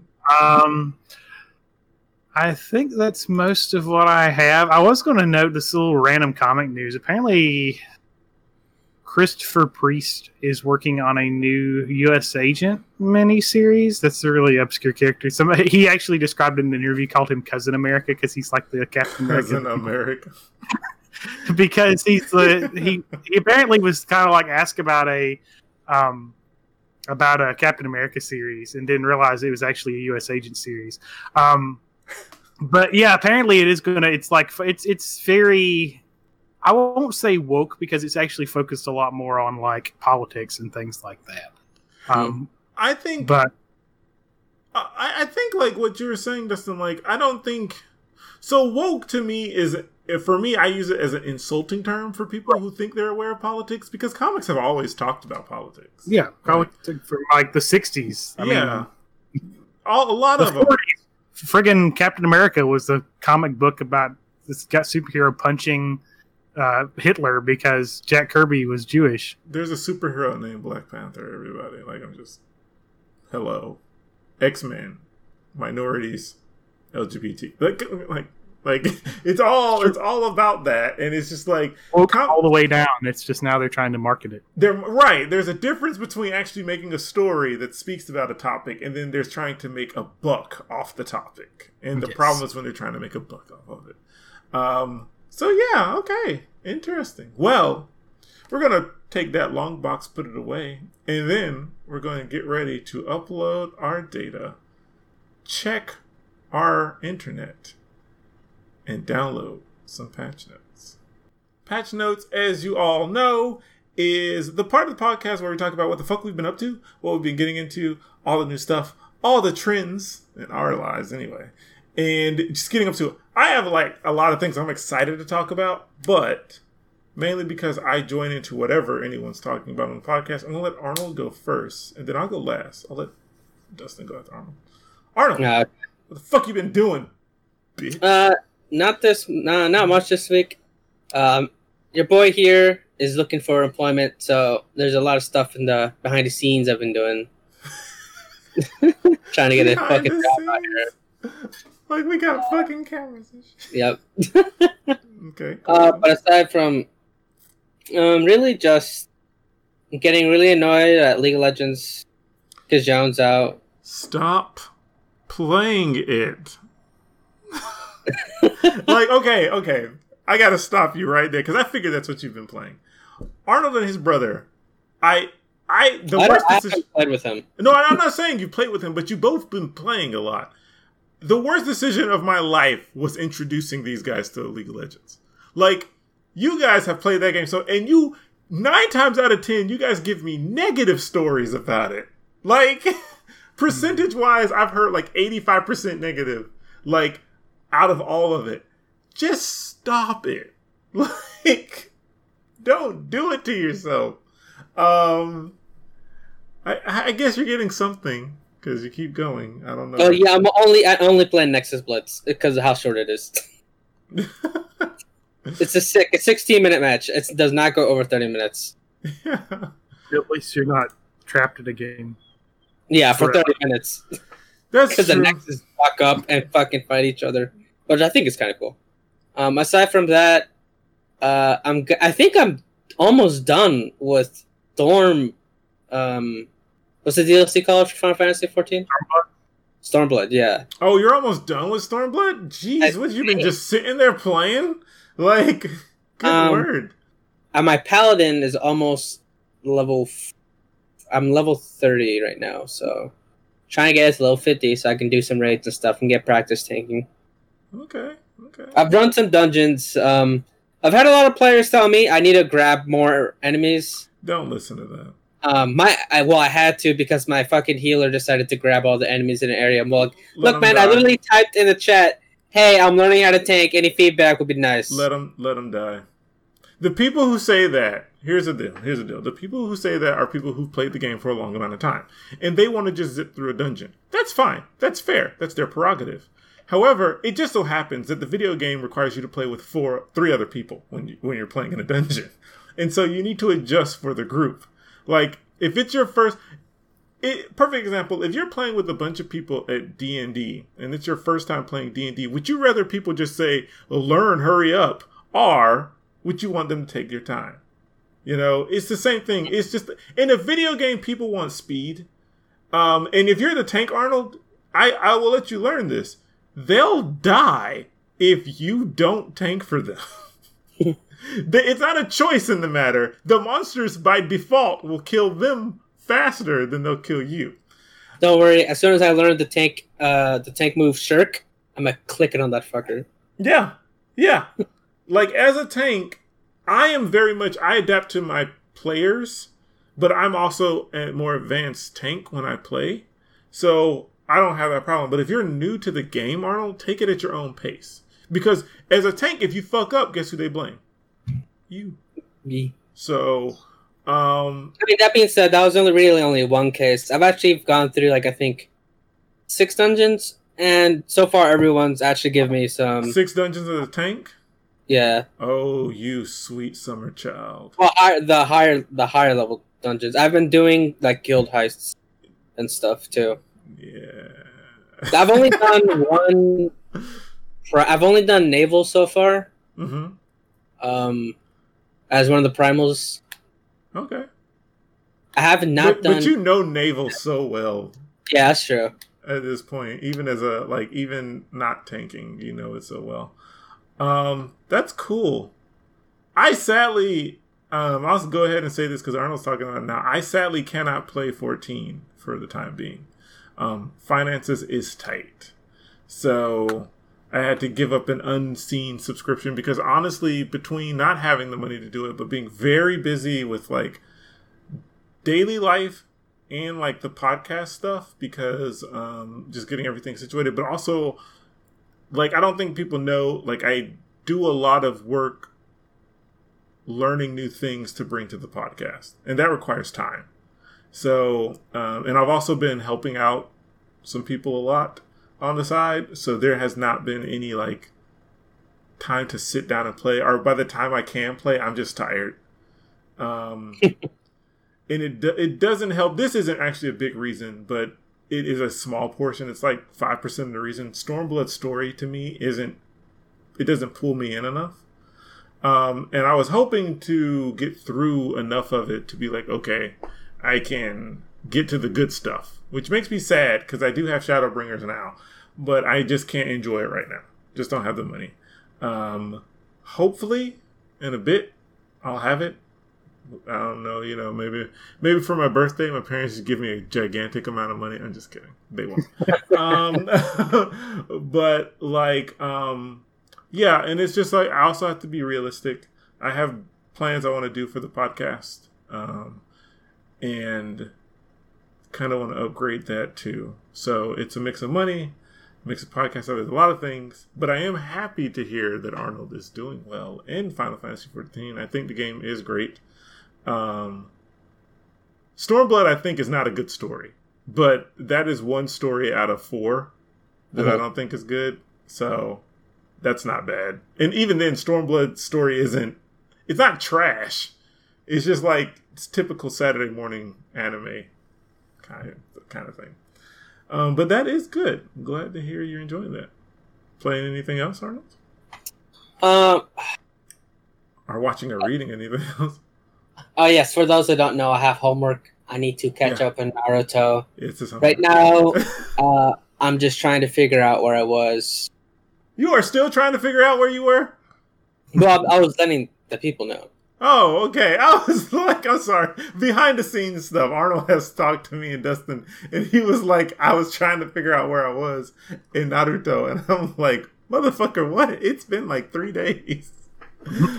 um, but okay. So- Uh, so yeah, I'm gonna get back into Naruto so I can read up uh, and, and get into Shippuden, even though I really don't want to. But He's James really, to. he's really. First off, why, why he makes me sound like this horrible villain? Like at the end of the day, you don't have to, Arnold. No, However, gonna do it. It's- I'm just just playing around. Okay, I was like, I'm gonna do an episode on Naruto, and I would like you to be able to join the conversation if you would like. Um, but yeah, like, yeah, you'll you'll like it. Like all the gripes that me and Dustin have about Naruto doesn't happen until the like the war arc, so Mhm. that's when it gets real, real bad. And even then, there's some parts of it which aren't horrible, but there's They're lot of it. they're fun. I say that they're fun in the context that once you get to the war off, you just cut your brain off. But if you think Mm. about it as a narrative, it's very stupid. Like, but yeah, Uh, that's that's really it. I think this week. I mean, we'll see what happens this week. okay, okay.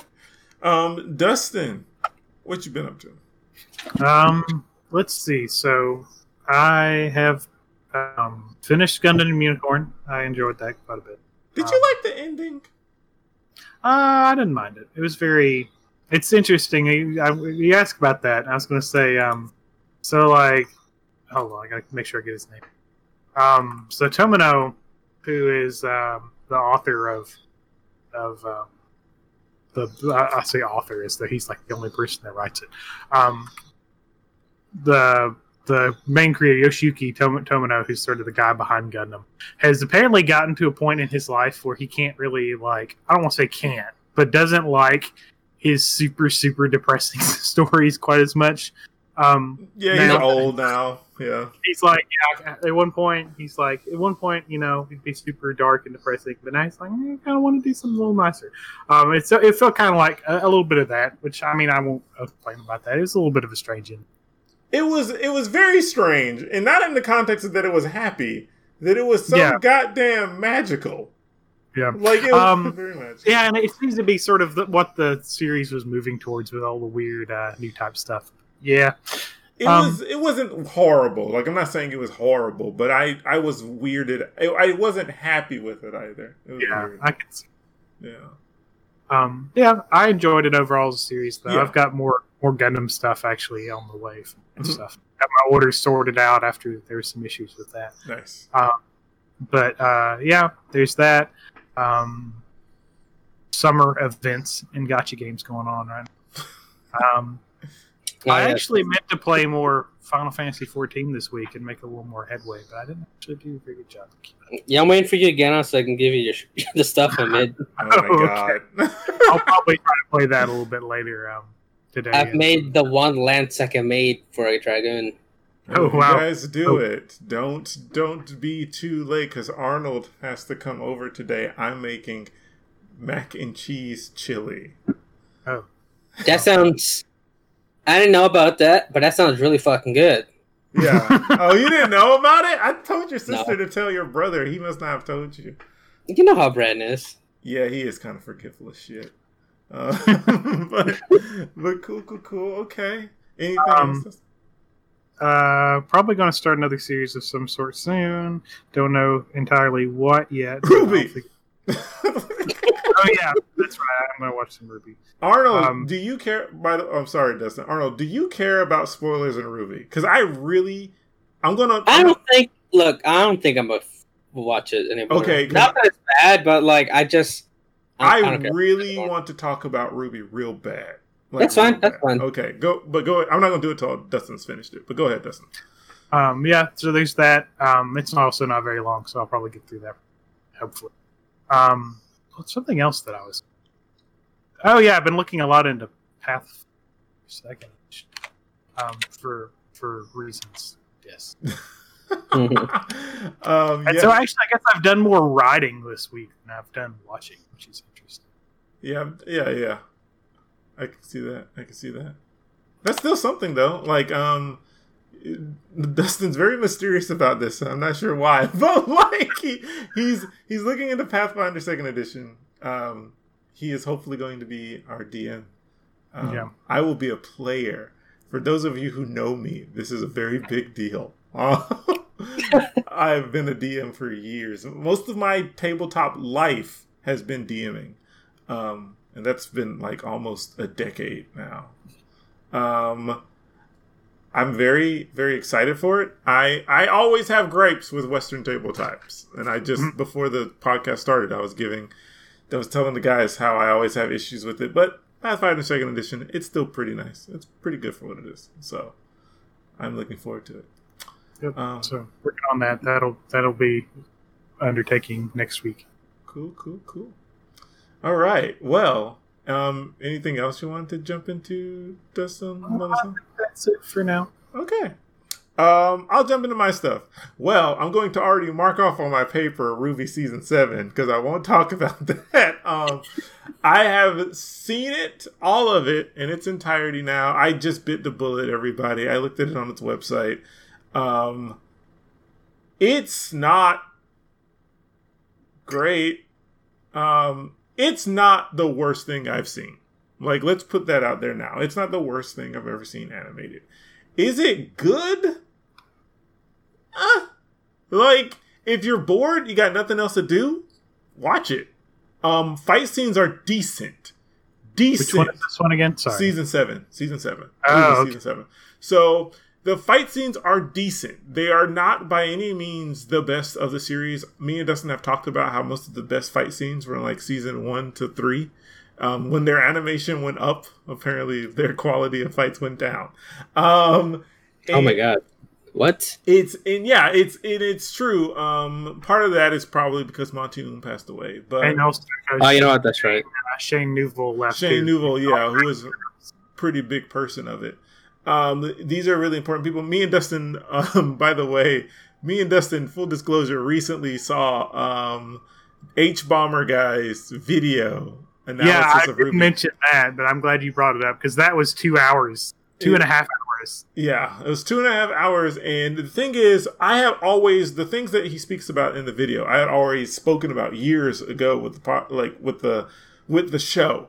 And a lot of people who are fans of it were just like, "Oh no, you're not like like you just don't like you're just being a naysayer and everything." It's like, no, it's legit stuff, like poorly written stuff. It's very good analysis. He's done a lot of research, and there's a lot of behind the stuff stuff that goes in that makes it a lot weirder and a lot creepier. Um, RWBY as a series to me is one of those series I wish was fantastic, um, but it is not. Um, it, it feels like what woke X Men would be now. Mm. Um, it feels very bad. But I would say for everyone to watch it. There's still some quality in it. Voice acting still decent. Um, and it, it's fun to look at the weapons twirl. Like I'll be honest, like if it's like you feel like a distracted kitten. Like you're just like it's fun to look at them do that. But story wise, bad. Um, the only person really carrying the story at this point is Weiss and Salem and Ironwood. They are they are good points of the story. Um, but yeah, I'll get into more of that once Dustin has watched it all. Um, I've watched two One Piece movies, and they were so good.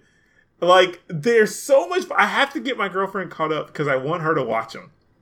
Don't get me wrong; the One Piece movies are not fully canon. Um, One Piece is one of those animes that's set up perfectly that you can put a movie in between arcs, and it makes sense because they're sailing, like they're sailing through the ocean, so they can literally go to a different island, and it, it could be canon if you wanted it to be. Um, and but they do talk about and certain characters pop up that have been revealed in the later arcs. And so i wanted her to see that. So they're not surprising there. I watched um one piece gold which came out i think like 2016 maybe 2017 yeah.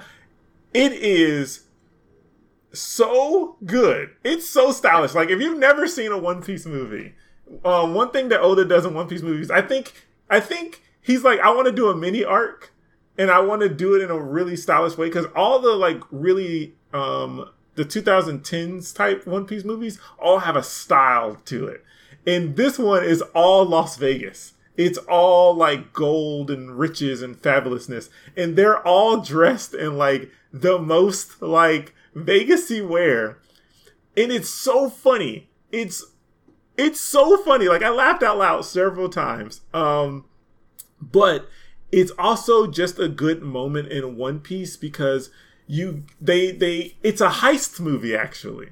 So they did a One Piece movie that's heist done, and it's Luffy and Usopp and Chopper are so excited to be sneaking around. And, and Luffy's like like a ninja, and like you like see like Luffy um tethering across buildings and like sneaking through stuff, and like he's like infiltration complete. And like he's like running around. Um and it's really good the main baddie in this one is Tesoro and he has um the ability to manipulate gold um and it's a paramecia type and like it is Chopper at one point is dressed up like an army soldier, like a toy, the army soldier toy. He's all green and he has like guns, and it's so stupid. There's, oh my god, it's so funny. Um, and I, I'm trying not to reveal too many things, not because of spoilers, but just so like when you see them, you can understand them. Um, the the boob intensity is there. That's not really a drawing point. I just wanted to point that out because Oda's a pervert, and every time he does it, I'm going to point it out. Um, it's it's a little too much, not to the degree that it's not nice, but it's kind of like, why are you dressed like this? Um, funny enough, they make Nami conserved up until the last point. Um, where, but then they're all in these like um leather pull-up stealth suits, and Nami's the only one with the top part down around her waist. Everyone else is all suited up. um, it's pretty good. It's pretty good. Um, and then I watched One Piece Stampede, which came out last year. This is sort of canony, but not. It's about um a fighter from Gol D. Rogers' pirate crew pulling, and it's it's a love letter to One Piece. If you love One Piece, if you've read all of One Piece, watch this movie. Um, the animation is done in a phonetic kind of crazy style. I've heard people describe as like this movie's on crack because every second something crazy is happening. To give you an idea, within the first five minutes, they are rocketed off a like mountain sized spout of water. All their ships, all their pirate ships, are launched on a spout of water onto a floating island in a bubble to find a hidden treasure that was left by Gol D. Roger. Um, and it is so it, Stampede is a big race at the beginning for all the, the the pirates to try and get there and get stuff, and the the prize is uh um a dial to um what is it laugh Laugh Tale the the island that assume where One Piece is located. Mm. Um, when they find it, though, of course, and spoil this isn't spoilers. Luffy gets it and crushes it. Like he's like he's like, I don't want this. It'll spoil the adventure, and I'm like, what? Um, You can still have adventure while going over there. it's it's very Luffy because there's a point where um Rayleigh was going to tell them where to go to get it, and he immediately told Rayleigh to shut up. That he doesn't want One Piece if he can't have an adventure. So it is it's within his character. Luffy's that guy who, like, you'd be like, "Hey, Luffy, this game's kind of hard. You want to use the strategy guide and he'd tear it up." Yeah, yeah. He like, I don't need no strategy guide, even though he has a navigator. But like, um, it is. It's such a good movie. The fights are so. It reminds me, Dustin, of the Dragon Ball Super Broly movie. As in, Hmm. like, there's a huge amount of plot to get to nothing but a fight scene, like a big, long ass fight scene Right. and it is it's really it's a really good fight scene and you get to see kid is there killer's there um um Apoo i think is his name all, Oh yeah, the music dude. all the music dude the um the girl pirate that they never give any credit to which is stupid the um the one who can de-age or advance you Oh, yeah Funny. but but she's in there. All the all the you, next generation of pirates is in there. That's the whole thing. And Generation. yes, the worst generation is in there. Um, Crocodile shows up. Smoker shows up. He has a great fight with Sanji. Um, like it's really, really, really, really, really fun. It's a love letter to it. Oh, um, Lucci is there. The the oh, from Side CP9 or Yeah, whatever? and he's in all the all the big movies. Like I think Oda just really likes him It's because like hey, I want to put him in the in the story, but hmm and I I laws in it. I like how Oda does villains because i if you beat them, it doesn't mean that villain is instantly now weaker than the Straw Hat crew. It just means that in that situation they were defeated, which is good because then he brings like you know Crocodile is still viable as a threat, um, as a villain. Um, there's an amazing scene, an amazing scene with Boa Hancock. Um, aside from already, like my girlfriend loves when she's on screen because of her obsession with Luffy. Like it's just hilarious to hear her voice actress go Luffy over and over again.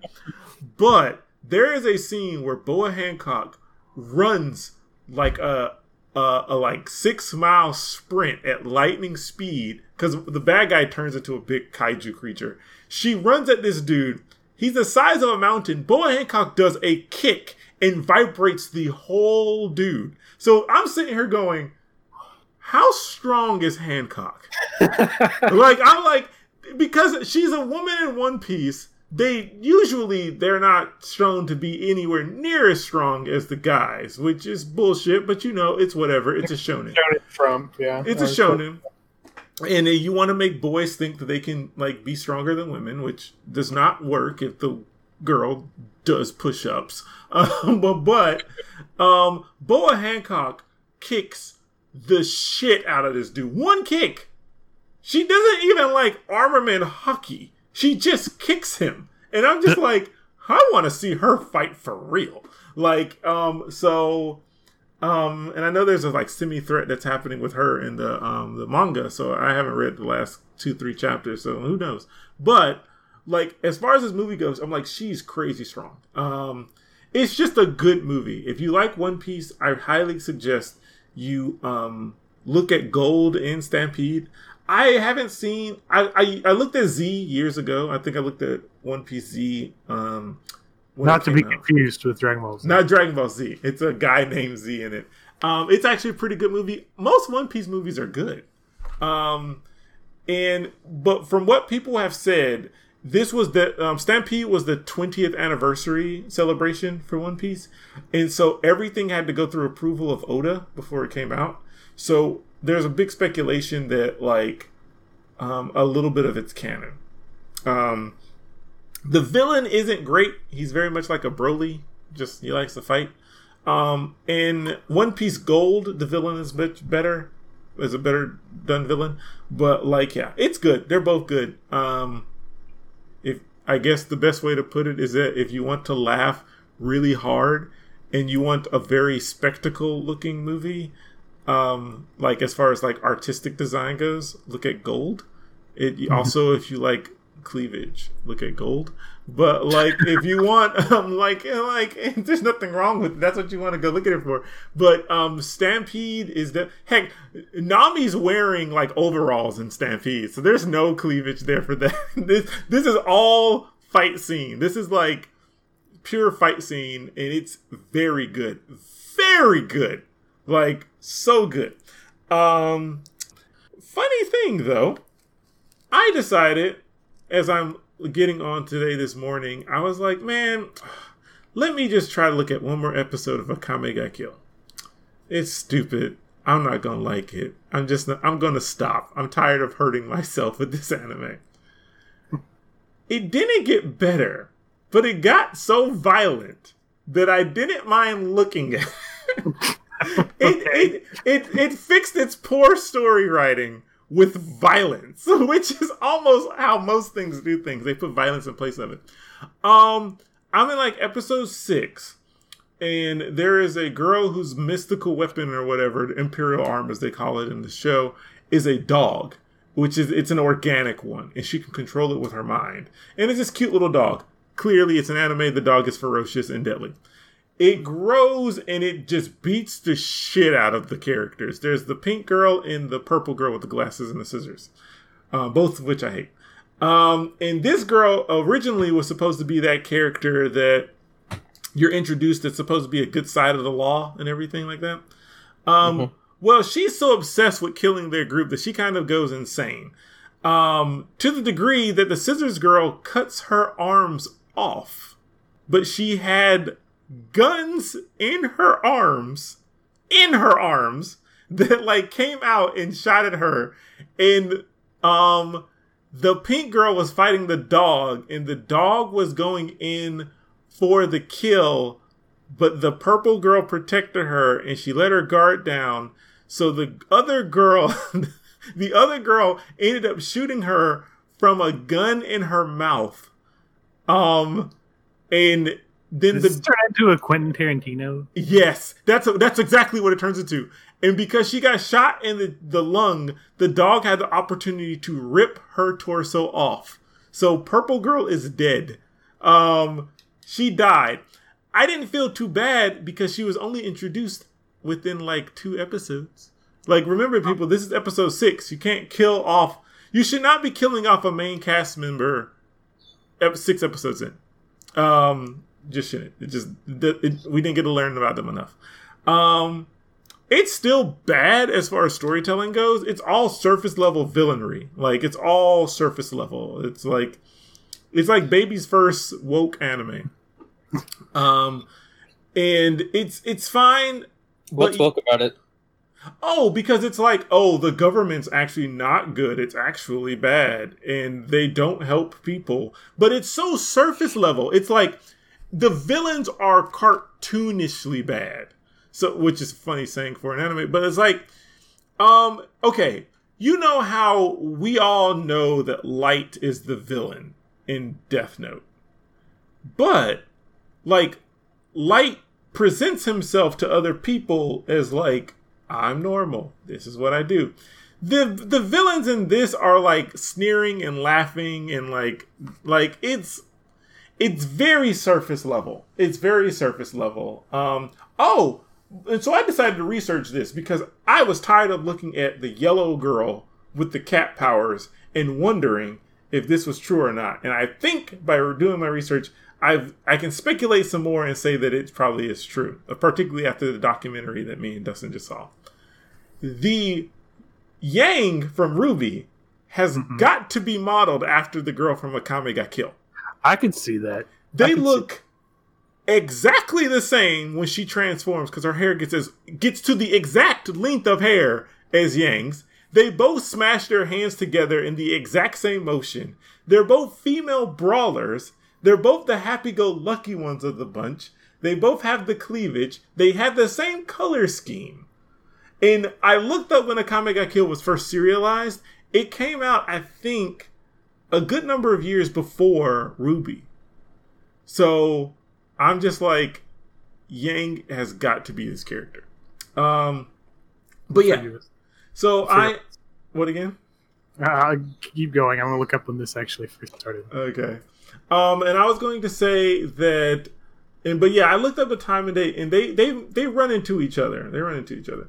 Yeah. Um. So started it in March of 2010. Mm-hmm. Um. But so that's what I've been watching there. I'll probably continue Akame ga Kill. If they can keep this amount of gratuitous violence, it'll distract me enough from the writing. Um, but yeah, it's it's kind of weird like that. Um, lastly, I won't get into too much of it because I have not fully gone through it, but I found like Moribito, which is an anime that I love. I think I started Moribito when I was like 19.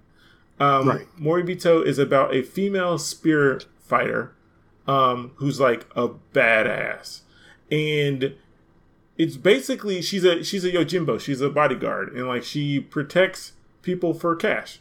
And to describe it is really difficult. It's like if Princess Mononoke was a whole series, hmm. and you just made the main character like Princess Mononoke, and like she's a badass. Um, the fight scenes are gorgeous. They're really good. The anime was done in 2007, and like I also found Darker Than Black, which I'll be watching soon, which was done in 2007. So I was like, are a lot of my favorite anime done in 2007, like when I was 18 or whatever like that. And um yeah, I won't get too much into it. I'll be talking more about Moribito down the line. Moribito is a series that I love but never finished. It used to be on Netflix, and I would always restart. I get to like episode 12, and I think it was just because I was younger at the time. Um, Moribito is not all action all the time. There's some slow moments. Um, so yeah. Well, anyway, that's all I've been up to. I was all excited about that. Oh, uh, shit. One more thing. I've been playing a Plague That's what I wanted to say. Um, a Plague's Tale, which is done by um, Asobo Studios, a French studio. Um, that's why I was saying about with Arnold. I was like, oh no, they're like they were helped by um, oh, Focus, Inter- Focus Interactive um, a while ago, but the they're the developer. Asobo Studio is the developer. When they're okay. a totally different team, they made a lot of like Disney games actually and they then made Recore, and they're apparently making the Microsoft Flight Simulator for 2020. Recore? Uh huh. They made Recore. I don't even know what is that. Oh, it was, it's a video game that was for. Like, oh, it's that. It's that that robots, right? Yeah, yeah, yeah. The girl the robots. with the robots. Yeah. Was that game any good? I heard it was decent. I don't think it was great. Mm, okay. Um, but A Plague's Tale Innocence is a pretty big indie project kind of game that's set in France um, that is about a young girl helping her little brother escape the Inquisition in France during the time period. It's like in the 1300s, and this is during like like the plague. And the rats are a form of unseen enemy type right now, but you can kind of see the workings behind it. Like there's a scene where you're running through the fields from the Inquisition, but you hear the ground shaking and breaking up um, and like how many fucking rats oh, are there? Oh, when I, these rats are slightly like you know like not fully normal. Like they're hordes of rats. Like um, there are they're a rat king level type of rats. For those of you who don't know what a rat king is, it is usually an entanglement of large like of rats. That's what it is, and it is intense to the degree that now me and my girlfriend have done it in this way. I take all like you can change up how the game works and looks. So I take off all the on-screen prompts. So you play it kind of like naturally like you would. And then you I've removed that and then I've put the subtitles on, but I've put the game in French. And so we hear like the French voice actors do it and stuff like that. And since my girlfriend can pretty much translate most of French, like she's looking at it and it's like watching. It's very cinematic. It's very immersive. It is like watching a really intense show. So we'll play like we'll play slash she'll watch an episode, or they call them chapters in the game, but like an episode every day. Um, and it's intense. It's intense. Um, and you don't murder people all the time. Um, like some games try to make you feel like that's intense. You do kill people though. You do have a slingshot. Um, but you are not physically strong. Like if a Gara finds you, you're dead instantaneously. You can't. You know, like in Last of Us, where you're going around snapping necks. Right. That's Mm. it's it actually feels like your landscape is brutal and that while you have some agency to save yourself you are fighting for your survival um your brother i think he suffers from panic attacks because it's a 1300 so they think he's sick and it's contagious but from what the mother has said the, the, their mother before she dies spoiler um not really. Um but like their mother their mother um and it's an estranged relationship. She's an older sister. I think she's like 15 years old probably and the boy is like maybe 8 maybe a Right. younger. And he always was with his mom because she was working on his illness but he seems to like to stay inside of closed areas. He it could be he could be on the spectrum but it could also be that he suffers from panic attacks because there's many points where you're running and he's like i need a break. I need to stop. I need to and she'll be like breathe in your cloud to make you feel better. Like she, there's all these like things that if you work with people on the spectrum or people who have panic attacks there's these prompts that you may go through to help regulate. And um I find that really interesting and really cool. And there's oh, the boss battles are cool because you can't beat this guy's ass, but he has armor on and a giant hammer for some reason. He needs that to kill a little girl. And she's like, you're like David and Goliath his ass. Like you're throwing the slingshot to knock off his armor pieces. Um, and then you finally hit him with the slingshot and you do kill him. Because it's it's a slingshot. For people who don't know, slingshots are actual weapons. Like um it's good. It's a good game, but it's really dark and really heavy. Um, it's real good. Like my girlfriend, when I was playing the first chapter and it was ending, she like got up and set up straight, and she was like, "What is this game? Like, what's happening?" She's like, "This is so much happening." Um, this is my. I've made a joke with Dustin. This is my Last of Us. Like, if we want to be as generic as possible, it's like it's about a a, a young female protagonist in a harsh environment but it feels like this environment is a world um and it captures it. And when you lose stuff it's hard. Like you lost you lose your dog in the first part of the game. It's hard because at the beginning they make you feel emotional for the dog. Um it's called storytelling. Um it's really good. She's not clementine yet but she is now She's my working- she's my french daughter as opposed to Clementine is my American daughter. um, but yeah, but anyway, sorry about that, everyone. Let's go ahead, open up the box, listen to that, some of that music. Let's go into our key item.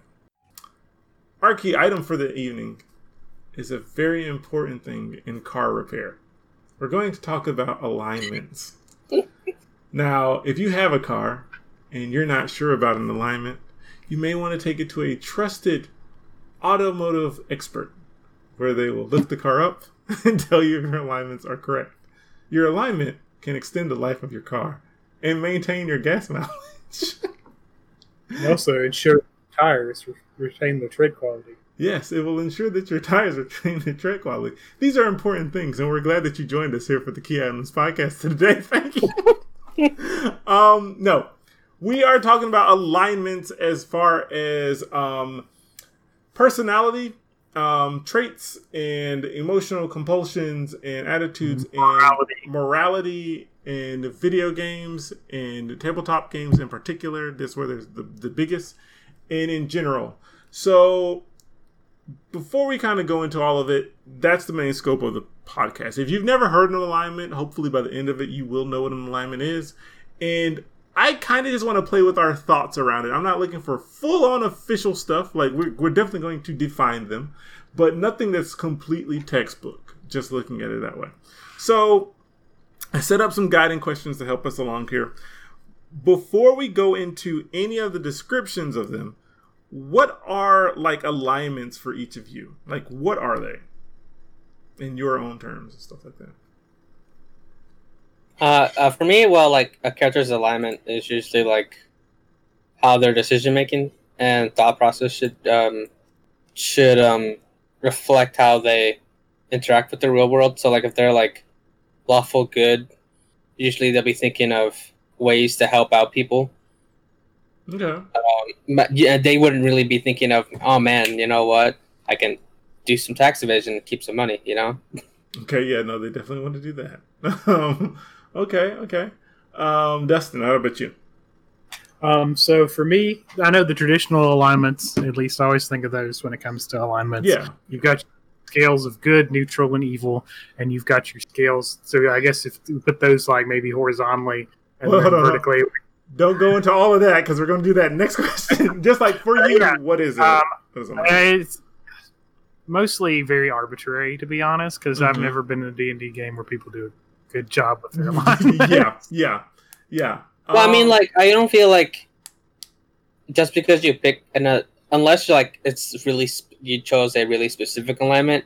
I don't feel like something like what if your character, your character, I don't think should be locked into an alignment. If they should be able to Mm. make a choice that's part of a different line. Not all the time, like perhaps, but like once in a while, like you know, sometimes the good person hasn't had enough bullshit. You know. Uh, you are.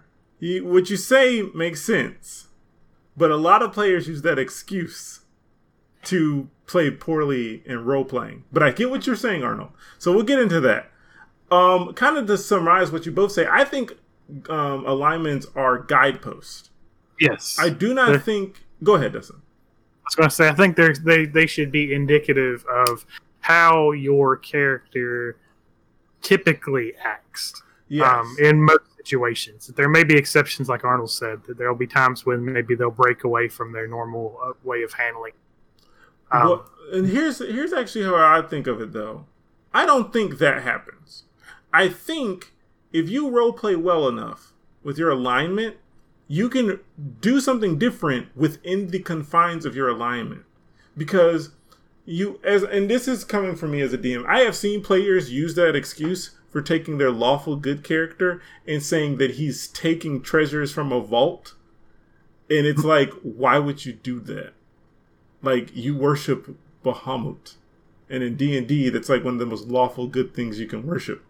And it's like, why would you take something from a vault if it wasn't given to you? Wouldn't you think of like dispersing that to the town, or uh, like ask, Think of the children.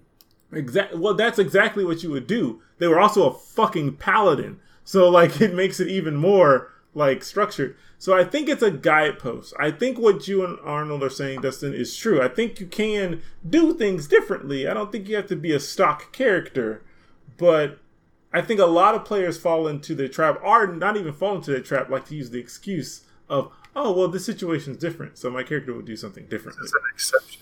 Um, and I am one of the few people who tries to be as true to their personality that they set in stone to the degree that it's like sometimes your character is going to do something that doesn't make sense.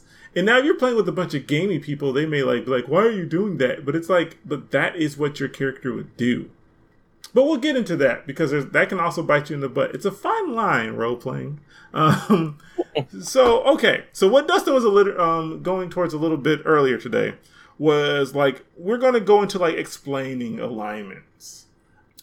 Let's how should we do this? Because Dustin I kind of started off. He was talking about like like if you're going, let's say like Dustin was saying, if we're going horizontal, that means across. So we have law, neutral, and chaotic. And then if we're going vertical, if we're making like a Punnett square kind of thing here, we have good, neutral, and evil. So in your top left corner, it, you're going to have lawful good.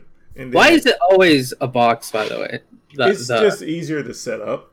okay. That's all that is. It's just I was just always just wondering because it's always like I always see that format like you can you can like put it down and everything like that. But then we have chaotic evil would be at your bottom right. Those are your two extremes: lawful good, chaotic evil. Um, so Dustin, how would you like? Would you like to just go into each one in itself, or do you want to explain like law and to chaos and then good to evil, and we just take turns doing that? What do you think? Um, let's actually talk about that a little bit of that distinction because I think some people would see, oh, law is good. Mm, yeah, cool. Um, and those things aren't necessarily the case and haven't really been the case for a long time. I think in D and D, which is where people often pull the alignments chart. Mhm. Um, law just means rules, yes, right? that's it. really what it boils down to is like procedures and rules and so a character for example like a really common trope i think in a lot of editions of d&d is like the idea of a hell knight Yes, um, which is a lawful law a lawful notice i emphasize this a lot uh, aligned character to the degree that they may do very evil things but there's a very particular set of rules. And like devils in d&d are like lawful evil. Like they follow procedures and rules even if they do terrible things. And um, and that's what actually like that is what the law part makes it important so if you are within the confines of your law our code Mhm. because people like monks were usually thought of as like lawful to a degree too because they had a code.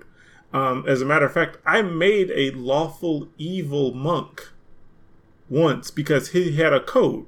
He had a code. He did evil things like he murdered people but there were set like things that had to be in place for that to happen um and kind of like what dustin's saying like the lawful part okay so a good example is this. A paladin is lawful good.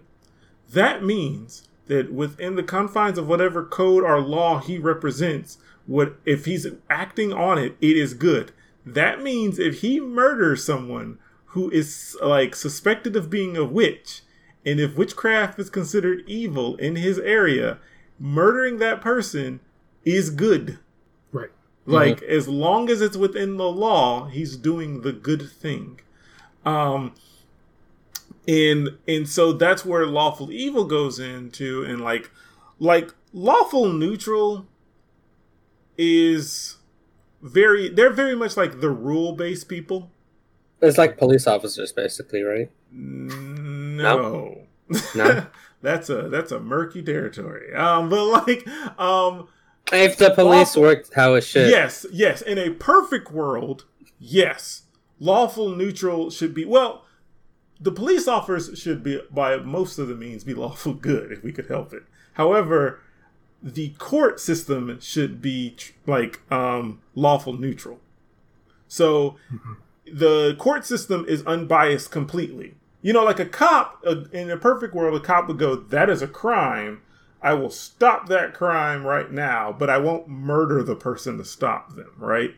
Mhm. Um, or I'll stop the crime, and if it's something petty like like thief, like thievery, like this person stole an apple, I won't put them in prison. I'll make them do community service or like make them give back to the shop or something. Something that follows the law and deals out an appropriate form of punishment. That would be the opportune best world with lawful good.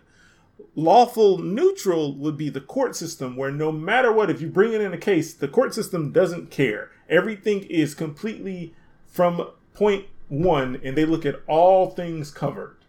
You know, so if Hmm. you you stabbed a dude in the eye and he sued you, but beforehand he tried to beat up your children and punched you and like kicked your groin and you stabbed him in the eye out of like self defense. You know, the court system would like go by the law and go, this person assaulted this human being, you are in the wrong. You know, there's no moral ground really there. Um, you're following the law as it is stated. right. You know? um, and the that- letter, the letter of the necessarily, law. Yeah. And so that's how all the laws work. Lawful evil is manipulating the use of the law. So the evil part is where that comes in. So you're taking evil and you're like, you know, like you're like manipulating it to your to your or, or just or the idea too of unjust laws, like laws Mhm. that yes. unfairly benefit one group of people. hmm Yeah. So like race laws. Um, for those of you who are in America, Jim Crow laws. Good, uh, another good example would be those of y'all if you think about like the, all the stories about like genie and things like that, and like a monkey's paw, where somebody like wishes for something and they get exactly what they wish for in like a malicious way. Right. Those are much more like manipulative type laws. Mhm. Um. So okay. So before we go into the other areas, let's just go from the laws points, like lawful good, lawful neutral, lawful evil. Can we think of examples? Like an example for lawful good, for example. What would be a lawful good character for you? Um, ideally, a lot of like I know like paladins in general Mm. stand out as like lawful good character. Oh, I Um, was trying to think of like a legit character or something. Um, hmm. it's a good Superman's a lawful good character. Yeah. Yeah. I can see that. Um, actually, you know who'd be an even more um no, he's more of a um. I was thinking of Captain Atom for a minute, but he goes more lawful because he follows orders even if they. Um, Oh yeah. but yeah, he tries to hold the law. Superman. I guess Superman would be one. Like lawful good is difficult um at some points because like you'd have to find someone that doesn't go against the law. So like Batman isn't lawful good because he's a vigilante and by um by their law standards like he is he is doing something wrong Mhm. you know so he's he's breaking the rules um i guess superman would be one superman would have Uh. Daredevil, kinda, I think Daredevil would fit in that box in some some versions of Daredevil because he's very focused on like using the legal system to like right wrongs and trying to. But then again, he also does stuff that's not in the. right that's what i was saying like i was like um daredevil uses the law when he is not in his suit but like i i guess yeah i guess the best one would have to be like superman that's difficult i'd go with It is a- superman yeah so superman would be like Well, lawful- you're a nice- oh nice character. you know what i know who's the best example he's dead Optim- what are you gonna say I was I'm, I was thinking of like a Transformer Optimus Prime. Optimus? Prime. I guess. I guess what I was gonna say was Ned Stark from um, a, a Song of Ice and Fire, also known as Game of Thrones.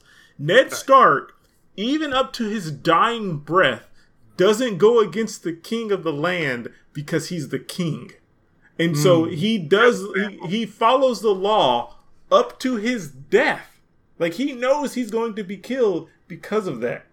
That's why playing a lawful good character, I don't think players should ever do because I don't think people would want to do that.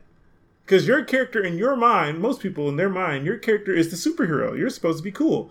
Being lawful good means you're gonna have to do things that, like, if you if you're if your characters went into a kingdom and the king deemed like thievery as horrible and you had a known thief in your party, you would want to arrest that person. And this this has happened to me in a game before where I played an escaped slave and he would refuse to ever be chained down again, but the law of the land like deemed that he would like be taken in for ransom or whatever, um, Mhm. or for a bounty. And I had like a, a big fight with a paladin because of the law of the land. Like, I, and my character didn't help. He like spit in the paladin's face. Um, like, That's what I say about your law. yeah. So you know, it is. It, it depends on how you do it. Um, lawful neutral. I can't think of any characters that are lawful neutral. Yeah, there's, it's hard to think of lawful neutral characters because honestly, like a lot of people are lawful neutral. Like they don't break the law if they can avoid it because it's very lawful neutral is also really self motivated or not self motivated, self interested. Because typically, lawful neutral means you're following the rules um, because it's like it's what you're supposed to do. Um, Yeah, you don't question the rules. Like they're just there. self motivated. Uh, law following the law is often sort of a thing of avoiding punishment. That's why I say a lot of people are lawful neutral. Mm-hmm. It's because they follow the law to avoid getting in trouble. Yeah, there's not there's not a moral code behind it. There's just I don't want to be in trouble, so I do what is the status quo, um, because the status quo has not affected me to the degree that I want to go against it. You know, I want to stay within it. C3PO is a perfect example. Cuz C3PO like he he works with the rebels, but he's always like we shouldn't do that. Like he's a robot, so he has no choice. They're to do he's to do what he's programmed to do. But that's the thing. He doesn't see anything as fully like, you know, or um, another one that is good, um, like lawful neutral would be what's his name in DC? He has the helmet, Doctor Fate. Hmm. Doctor Fate. Doctor Fate, Yeah. because he has a set law. It is like the law, and he cannot break that law. Yeah, he, he's an agent of order, and so it's Mhm. always like what is orderly, whether it's good. I mean, wouldn't that be lawful good then, though? Because he's No. No, fighting. no, he'll, he'll go out and murder somebody for Yeah. breaking the law. He will Okay. ta- he will take people's like families, uh, break their families apart for the for the greater good. So it So is it's very- law. It's very neutral. He doesn't care about it. Um, Itachi is technically Yeah. lawful neutral. I, I would call Itachi lawful, lawful neutral. Yeah, He's very because lawful he's, he's very much following these the the uh, his idea of the greater good. hmm Although, it- and he's also following orders quite a bit. Just because it now, don't get me wrong. If we say the word greater good, it doesn't mean that that person isn't neutral. Because usually, lawful neutral is doing something to uphold the status quo and the law. So Itachi murdered all of his people for the quote unquote greater good because the law dictated that they needed to be eliminated. So you know, um, Garp in One Piece, Luffy's granddad is lawful neutral. Um, to I would my- say- he follows it very well. I will Um, also say something that I think we need to make clear too. When people think neutral, they often think really things are kind of boring. I think they're like, "Oh, people are good or evil," and what's neutral? Neutral has a lot of room for for moving around. Neutral, Neutral- also tends to be very self-interested. Like you don't go out of your way to do good for people. You don't do go out of your way to do things ba- bad or do things for your benefit that hurt other people. It's more sort of Yeah. lawful, not new, not lawful neutral, but neutral in general. Um, right next to chaotic is the one that's chosen the most, but is played the worst. Because I think people think you can just. I think it's usually an excuse to just be however you want. Like you Right. don't have to stay within a confine, but it's not. You there's nuances to how you do things and how you have to perform. Um, but yeah, um, what Dustin said is also still holds up. Like you can have different like changes there. Um, but okay, lawful evil. The best one I have is Akainu from One Piece. Yeah, I would call Akainu the lawful evil. He follows the rule of the law and doesn't care if he does evil things and things that people are trying to tell him, no, don't do that. He just does it because Or he uses the law to get what he like he wants through it. Uh, the Kingpin from Spider Man. mm, maybe Ye- in hmm. Yeah. some ways because he's very orderly. And He, but he's. I would categorize him as neutral evil. Like he plays around a lot with the the rules. Like okay, so No, that but didn't you say though that Right. lawful evil do that? so it's a little bit more difficult there because lawful evil can sometimes be like within the same things. Okay, this is why alignments can be played poorly. I would say Kingpin isn't lawful evil because he doesn't do things within the law. He just doesn't get caught. break the rules. Lawful evil to me, if we're going comic books, would be Lex Luthor, right?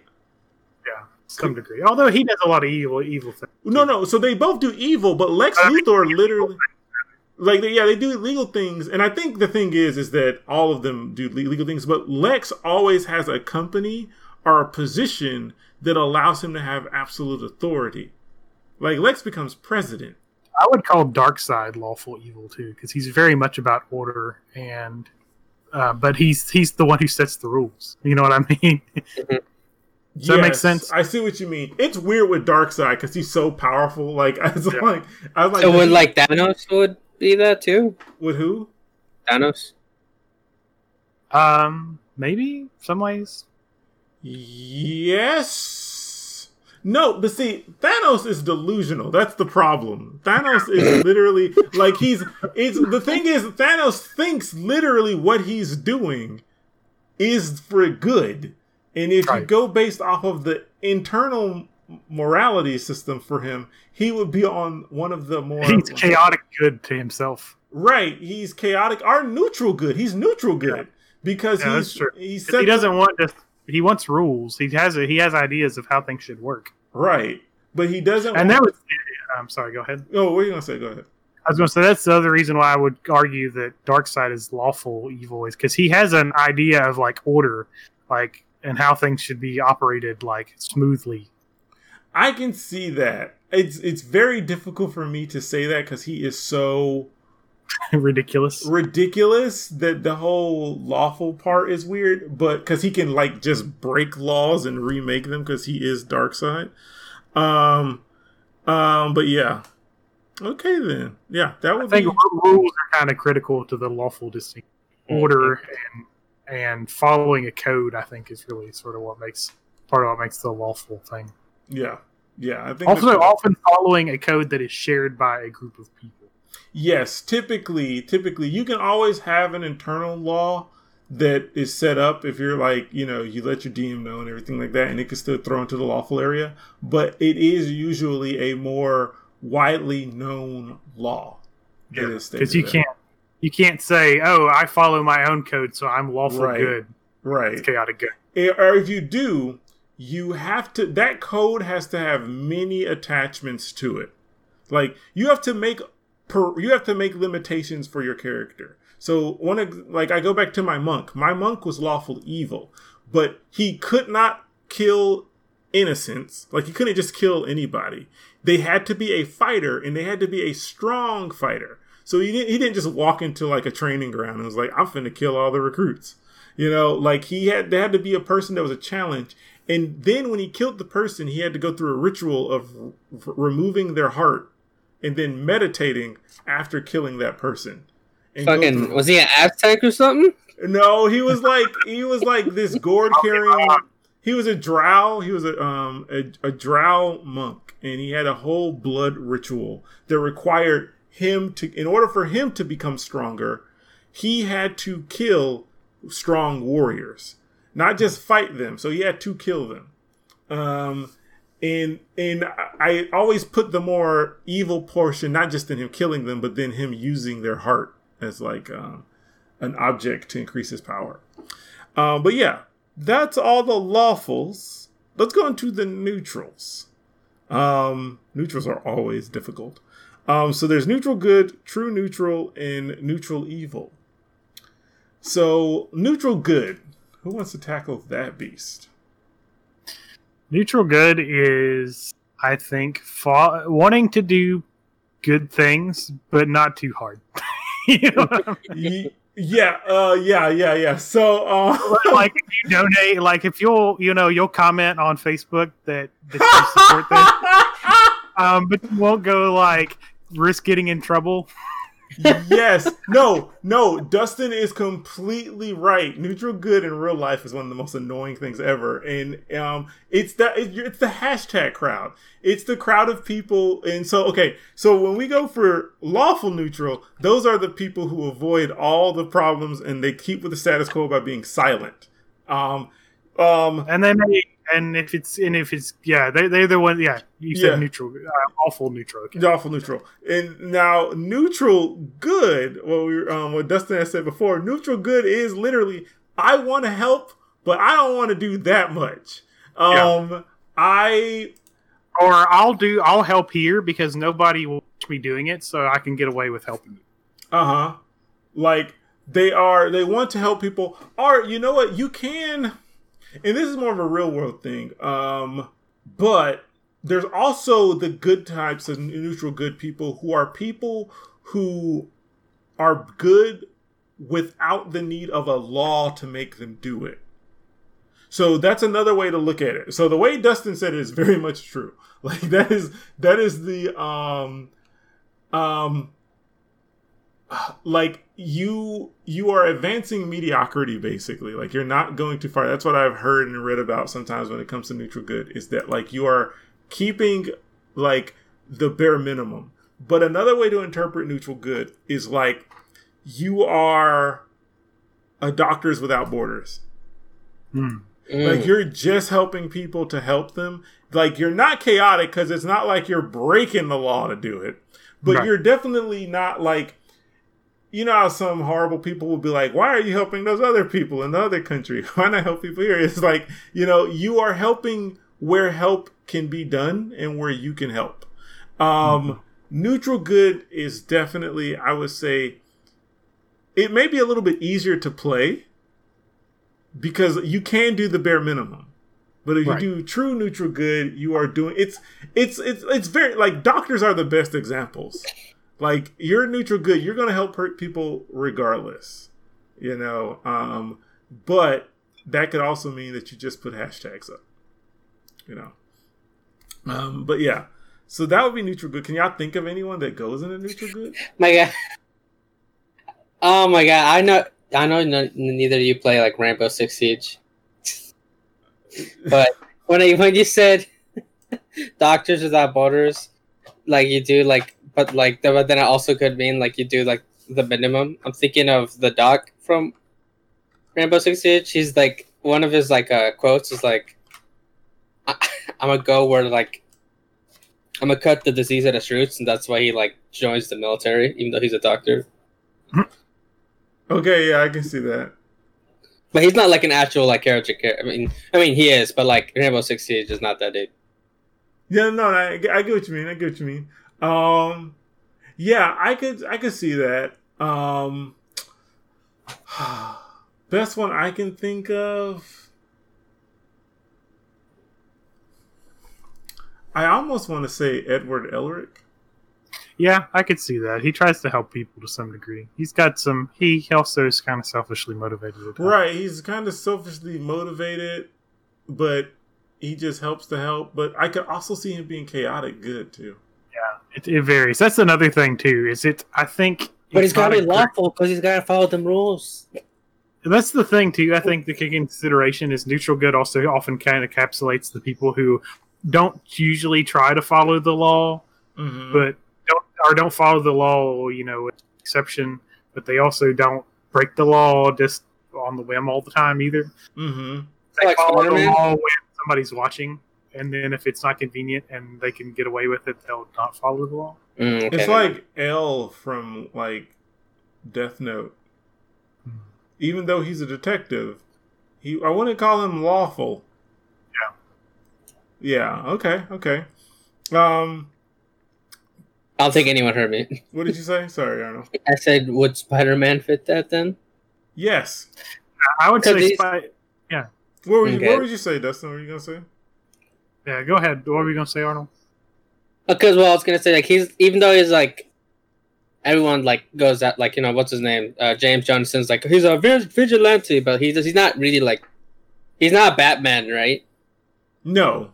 He's just a, he's just like a kid. He's just a friendly neighborhood Spider-Man. Yeah. He's not like Batman shooting missiles at people, and no, he's not actually shooting. Unless you're watching that Zack Snyder movie, um, he's not Batman like beating up people and like putting them in the hospital because they're committing a crime. He Mhm. um, he's more likely to be like, you know, out there just doing random acts of kindness at times. Yeah. okay. yeah. Yeah. So neutral good would fit him pretty well. Okay. Um. All right. So true neutral. Wait, no other characters? I can't. It's very hard to get a neutral good. I think we said all the ones we could. I um, think a lot of characters wind up in neutral good, even when they're intended to be other other types of good. Okay. yeah, neutral good is Aang. Wouldn't Aang from Avatar be neutral good? Yeah, because he's trying to. He's he's well intentioned. Mm-hmm. He's and definitely that's not. a lot of it. Like I think the the line for me on the good and evil ones, it's like, what do you, what is your motive most of the time? Are you doing stuff for your own benefit? Are you trying to actively like do things because you're like, oh, I want to help people? or how Uh, far will you go to do what you want to do? So lawful good, you wouldn't do too much to do good because if it's outside the law, like you just follow the law, and that to you would be good. Like neutral good, you can kind of go either way, but you don't like you don't follow the law too much, and you also wouldn't like break it to an extreme. Right.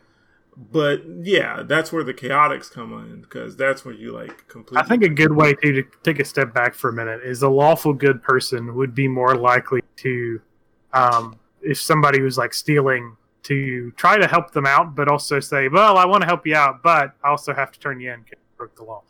Um, you might give them, a, you know, like offer to help them once they go to go to to jail or whatever. Um, that would be more like, I guess, lawful good, and then like the neutral good might be like, well, did anybody else see it? Yeah, okay, I can see what you mean. That's what actually what I was going to say a second ago. Chaotic good's like, well, you know what? This law is crooked anyways. Let's smash the system. Or like they're like, oh, you're hungry. Here, take like four more. Like, Yeah. yeah, Yeah. yeah, yeah, yeah. So okay, um, okay, true neutral, or just neutral. This is the one I hate the most. I don't like neutrals too much. Neutral. All I um, can think of when he said that was was Zapp Brannigan in that episode of Futurama. It's like the neutrals. You oh yeah, that? yeah. I think I do. I think I do remember that one. Yeah, there's this whole Billy's like can't predict them. They're so so lukewarm in their neutrality. Mm-hmm. Now, and now I will say this: I will be trying to play a completely neutral person in the future, which will be a headache and a half. But, and I may change that. I'm not sure yet. But, I mean, it'd Um, be your huh? it'd be your fault. You're the one picking it. Yeah, no, I know. That's why I haven't picked yet. But I, I'm I'm leaning towards um, neutral because of just how my character is and their mentality. But neutral people typically are just they just do what they do. Yep. That's pretty much it. And if you play it poorly as a player, and that's my biggest problem with neutral, is that a lot of people go neutral because again, they can just be who they want to, but they don't create any deep characterization from being neutral. They it's just it's a way for a person to be their character in a tabletop game with with the with their mindset. So it's just Yeah. them with abilities. And yeah, it's it's not it's whatever I want to do, whatever's convenient at the time, rather than Mhm. having a internal logic of what the character would do, right. what the character would think. Right. And one big thing is that like um um for people that don't like a lot of people don't do the negatives that come with being purely neutral. Like for instance, you're supposed to be pretty apathetic. You're not supposed to care. So if someone is getting robbed, unless it's beneficial to you or if the robber is affecting you, you wouldn't usually act. Now, would you prefer that no one's getting robbed? Sure. Like as a neutral character, you wouldn't want that. But there's no motivation for your character to act. So when you the poor people who do like neutral characters in a tabletop game, they'll make their neutral character react to the thief. You know, um or they'll make them react to the thief, but then the neutral character doesn't do anything to like try to get anything from it. They don't try to profit off of it. Um, which is not what a neutral character would do. A neutral character would just stand there, let it happen. Like, why would I bother to go It's- out of they're like way? it's too much like a, too much of a hassle. Yeah, it's it's too much of a hassle. Like, why would I put in all the effort to to do this when this person hasn't affected me? You know, neutral people I don't think want evil things to happen, but they're not going to stop them from happening unless they affect them. Yeah, they're not committed to. Oh, this affects other people and it's bad. I got to stop it. It's like, well, it's not hurting me, so Right. let it. go. or like yeah it's just they're just indifferent to it um i guess a really good example of some of those would be like hmm i almost want to say spike spiegel He's he- pretty neutral. Yeah. he's very neutral he has some nuances of I would say he things. sometimes branches into neutral good though. That's There's what I was gonna say. Himself at risk to help other people. Right, but I was going to say the reason he does that is because the big theme about Cowboy Bebop, I don't think people pick up a lot, is that like Spike doesn't care. Like Yeah, he has no concern about his life. his He's life, like- he's not self preservation. Like he doesn't really care about that. he considers himself to already be kind of dead. So, Right. So Spike, I guess, would be somewhat good one. He can kind of lean over. Um, I would say, um, Jet Black on that note takes a talks a good neutral game, but he's no, really- yeah, he's very much in good. He's very much in a good one. I He's that guy's like we really can't go do that. That's too much. We can't. We don't have the fuel for that. That's going to be a big expense, and he does it. I would say he's like neutral good Yeah, usually. is. Um, He I would- tries to act like he's true neutral. Yeah, he puts on that tough guy. Like I would say, a lot of young people and teenagers think they're true neutral.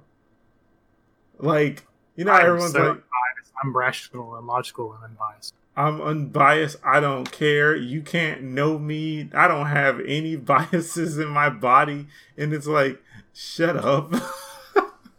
um, yeah, I would say in a real world thing, most teenagers, I would say guts from Berserk. Yeah, I could see that. he doesn't really care about He's got his one motive, and that's Right. all that.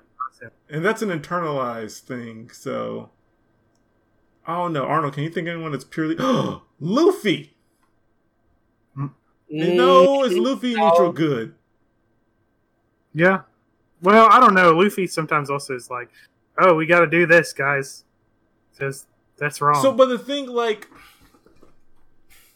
i have seen luffy watch people get beat up. Like he will just stare because you aren't strong enough to defend yourself. Luffy will watch you get beat up. He has said it as such. He'll be like why didn't you fight back? And they're like but luffy you're right there. You're capable of beating their butt. Why didn't you help out? Luffy's always funny on that note too, because then like the person tries to fight back and can't, but since they did try, Luffy like sweeps in. That's what I was gonna them. say. Is that Luffy? It feels very like a neutral mindset that Luffy would be. Because as much as as much craziness as he makes, I wouldn't call Luffy good. Like not not not not chaotic good. I mean, sorry, he could be neutral good, and I think I don't see him as chaotic good. Do you guys? I don't know. No, I don't think so. What do you say? He does, Arnold? he does some very selfish things. That's what I was gonna say. It's it's the selfishness. Or Luffy wouldn't do anything that doesn't benefit him that makes him true neutral to me. But what do you think, Arnold? I'm trying to think of like. I mean, he helps out Zoro when he didn't really need to. No, he wanted Zoro on his crew. Oh, that's true. You know what? You heard about that. that, So that- we just realized how selfish Luffy is. Luffy's Yeah. extremely selfish. I love Luffy, but but most um most shonen protagonists are selfish. Maybe we just need to change this this alignment to selfish. ah, yes. Lawful selfish. Chaotic selfish. But but I think Luffy does perfectly the I don't care because he's not like he clearly there's things he likes. Like he likes to have fun. He likes his friends. Oh, but you know what he did? He does like leave Usopp. Well, that was because Zoro has sworn that he would leave too. Because That's Usopp disrespected Luffy, and Luffy was going to forgive him as a friend, but he was like, "No, Usopp needs to apologize for being offensive, um, and then we can let him back on." Because it was it was about it was about rank at that point. Luffy was the captain. I captain. forgot that episode where Usopp almost got canceled. Yeah, it was it was it was like Lu- it was like Luffy destroyed the ship because it was damaged and it was an executive position. Usopp didn't like that because he loved the going merry because that was given to him by his friend, and um, Luffy they got into a big fight and then Zoro was like, "You fought the captain. You cannot. We we are not letting him on the ship, huh?" I said that's mutiny. Yeah, he was like, you basically did mutiny. And if you do that, Luffy, if you let him on without him having to apologize, then you are setting an example and a tone for the rest of the ship that you are a captain that can just be like, like that easily swayed back and forth. Um, so I would say Luffy is true neutral. It's where he fits the best. He doesn't fit anywhere else really well borderlining true like neutral good but like mostly true neutral um neutral evil that's like There's a lot of people that that fit in there, but it's also hard to come up with a good clearance. yeah like uh, people like they're usually just like they just do evil to do evil? Uh, I don't know. I kind of put that in the chaotic. No, no, no, no, no. So, okay, hear me out. Neutral evil is that they do evil like how do I put it? They're, Neutral they're evil selfish. is that person that pulls into that space that you wanted just because they can, and there was no Ye- particular. yeah, they yeah, like yeah, like they do it for themselves. Like Dustin's really good at making these real world applications to the evil thing, but it's like no, like neutral evil. So okay, that's a good thing to look at it. Neutral means selfish, almost all the way through. Neutral good, you're doing it because you want to do good. You're not going to fully break anything. You're not going to fully obey anything. You do it because you want to. Neutral evil, I mean, I mean, true neutral, you're all about yourself for the most part neutral evil you do evil things um because they will benefit you purely because of that like you're not doing it for a greater evil purpose you're not doing it um to be malicious. Right. You're not doing it for maliciousness, so you're not doing it. You're not doing it for the shits and giggles like You're not the chaotic evil. Right. That's the that's the chaotic evil, and we'll get into that. one. Oh my god. And but then you're not lawful evil because you're not following the code. You're not following the laws. You know, you're not doing lawyer talk as people talk about it. Um, you are just evil for your own benefit. So if Hmm. Yeah, yeah, that would be the best one. Oh, a perfect example would be um Doflamingo. He's neutral Yeah. evil. Yeah, he's not really chaotic. He's not really.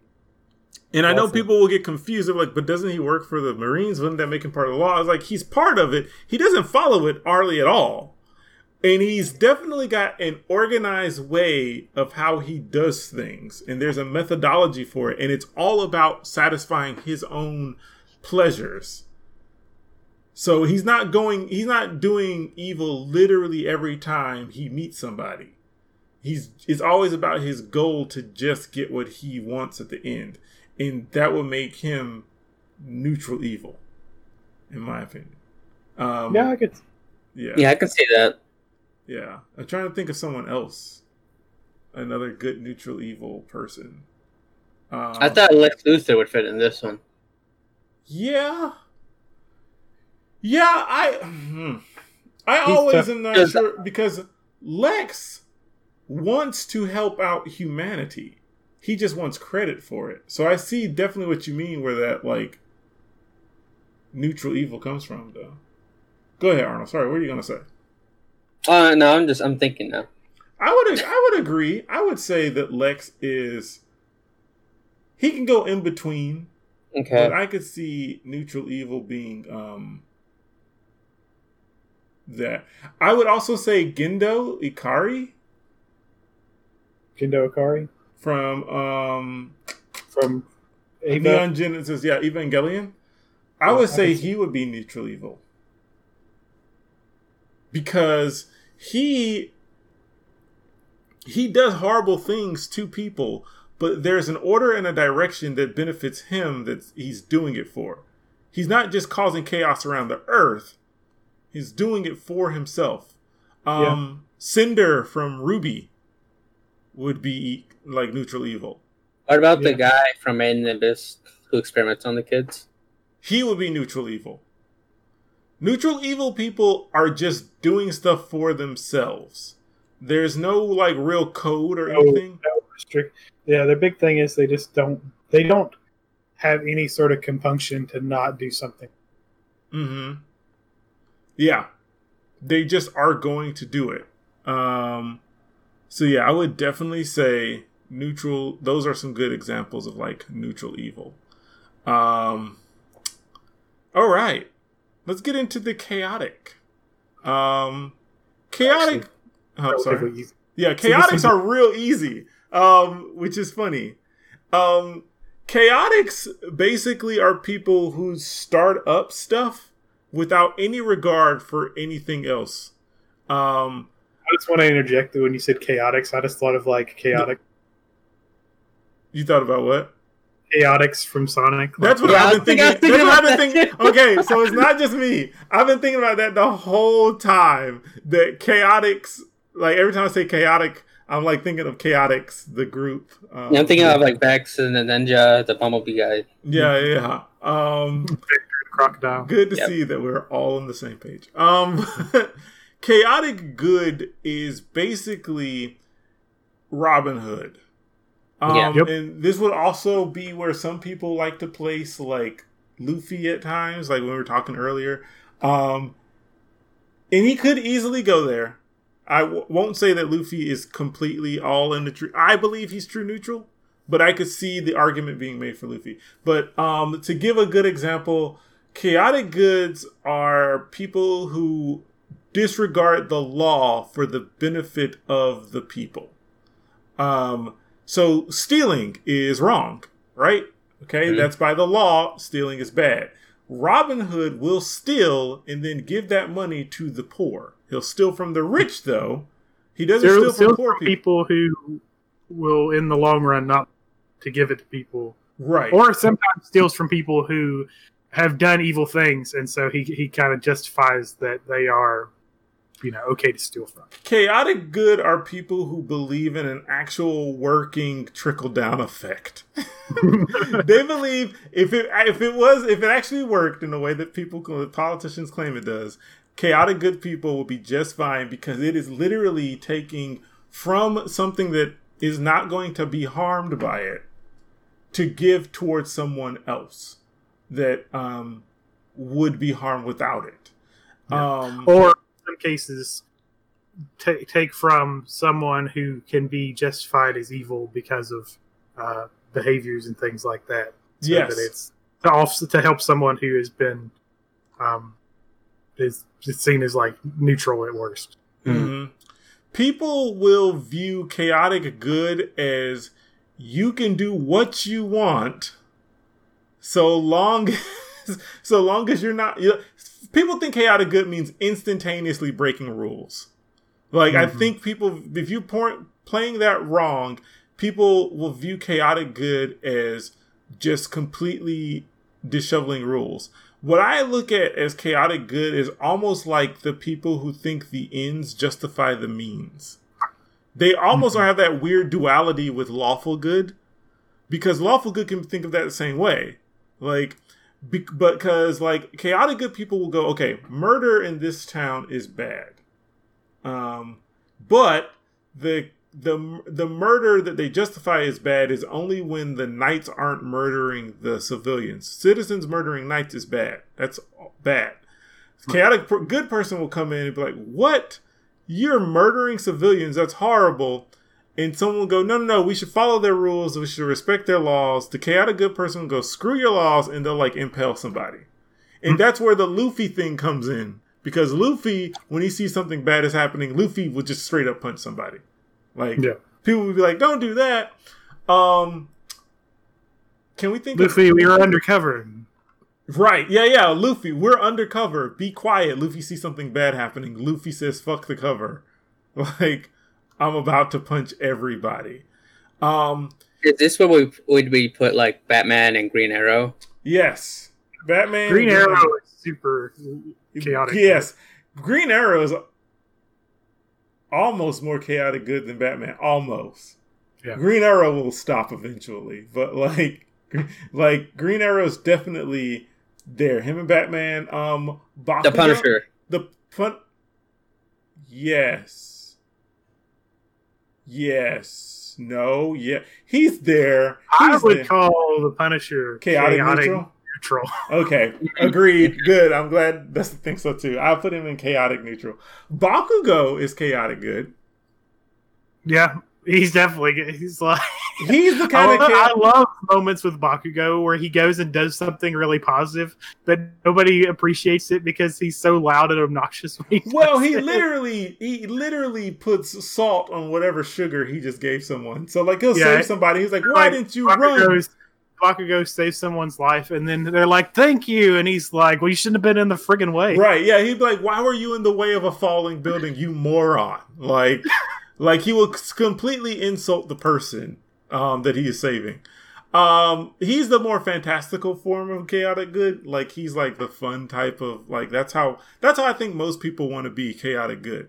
Um, Kamina from um, Tengen Toppa Gurren he would technically be chaotic good. Like he is very much like breaking the rules for the betterment of the people.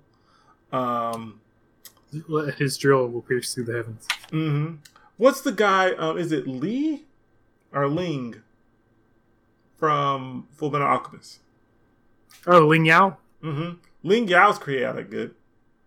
Ling, Ling Yao is like, hey, I gotta do better for my people. It's like, don't you know you're gonna have to like overthrow your your father? Yeah. He's like, oh, whatever. It's it's a bad system anyway. It's just a system everyone got used to. Um, in real life examples, protesters are chaotic good. Like that's what protesting is all about. It's you're going to be loud, you're going to be obnoxious, you're going to be rowdy. A lot of people in the true neutral um, or the lawful neutral area will be upset by it and scared by it because they're they're they think the status quo is fine. But you get chaotic good, that's protesters. They're like, oh my goodness, this is stupid. We're, no one's doing anything via the law, so we got to be chaotic about it. Yep. Um, but yeah, chaotic good, chaotic neutral is more difficult to play than people think, but it's what Yeah. everyone wants to be too.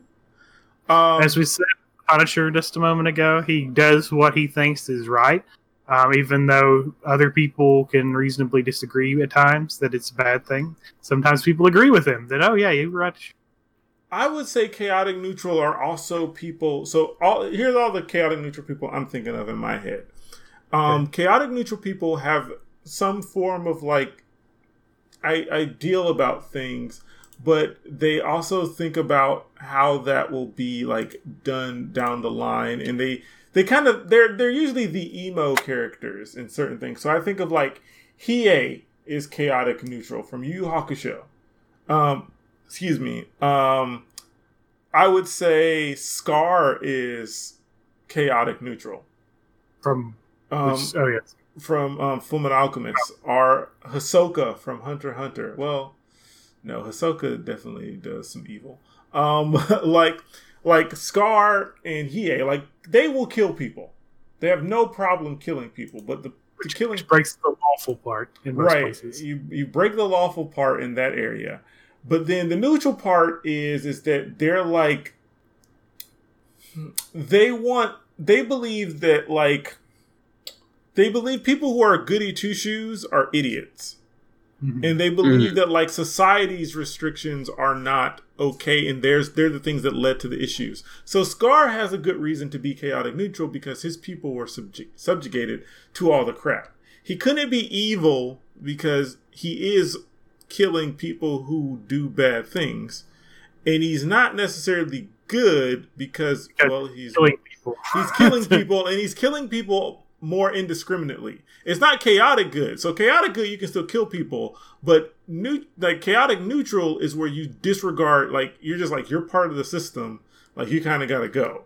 Like um they don't care for like any form of order or like authority and stuff like that. Typically, you're chaotic neutral. So that that um, ex-slave that I had that I played in um, my D and D campaign, his big again his big thing was that he just hated rules. He was chaotic neutral. He hated he hated rules and he hated like law. So we had a paladin in a group. So guess who he knocked heads with all the time?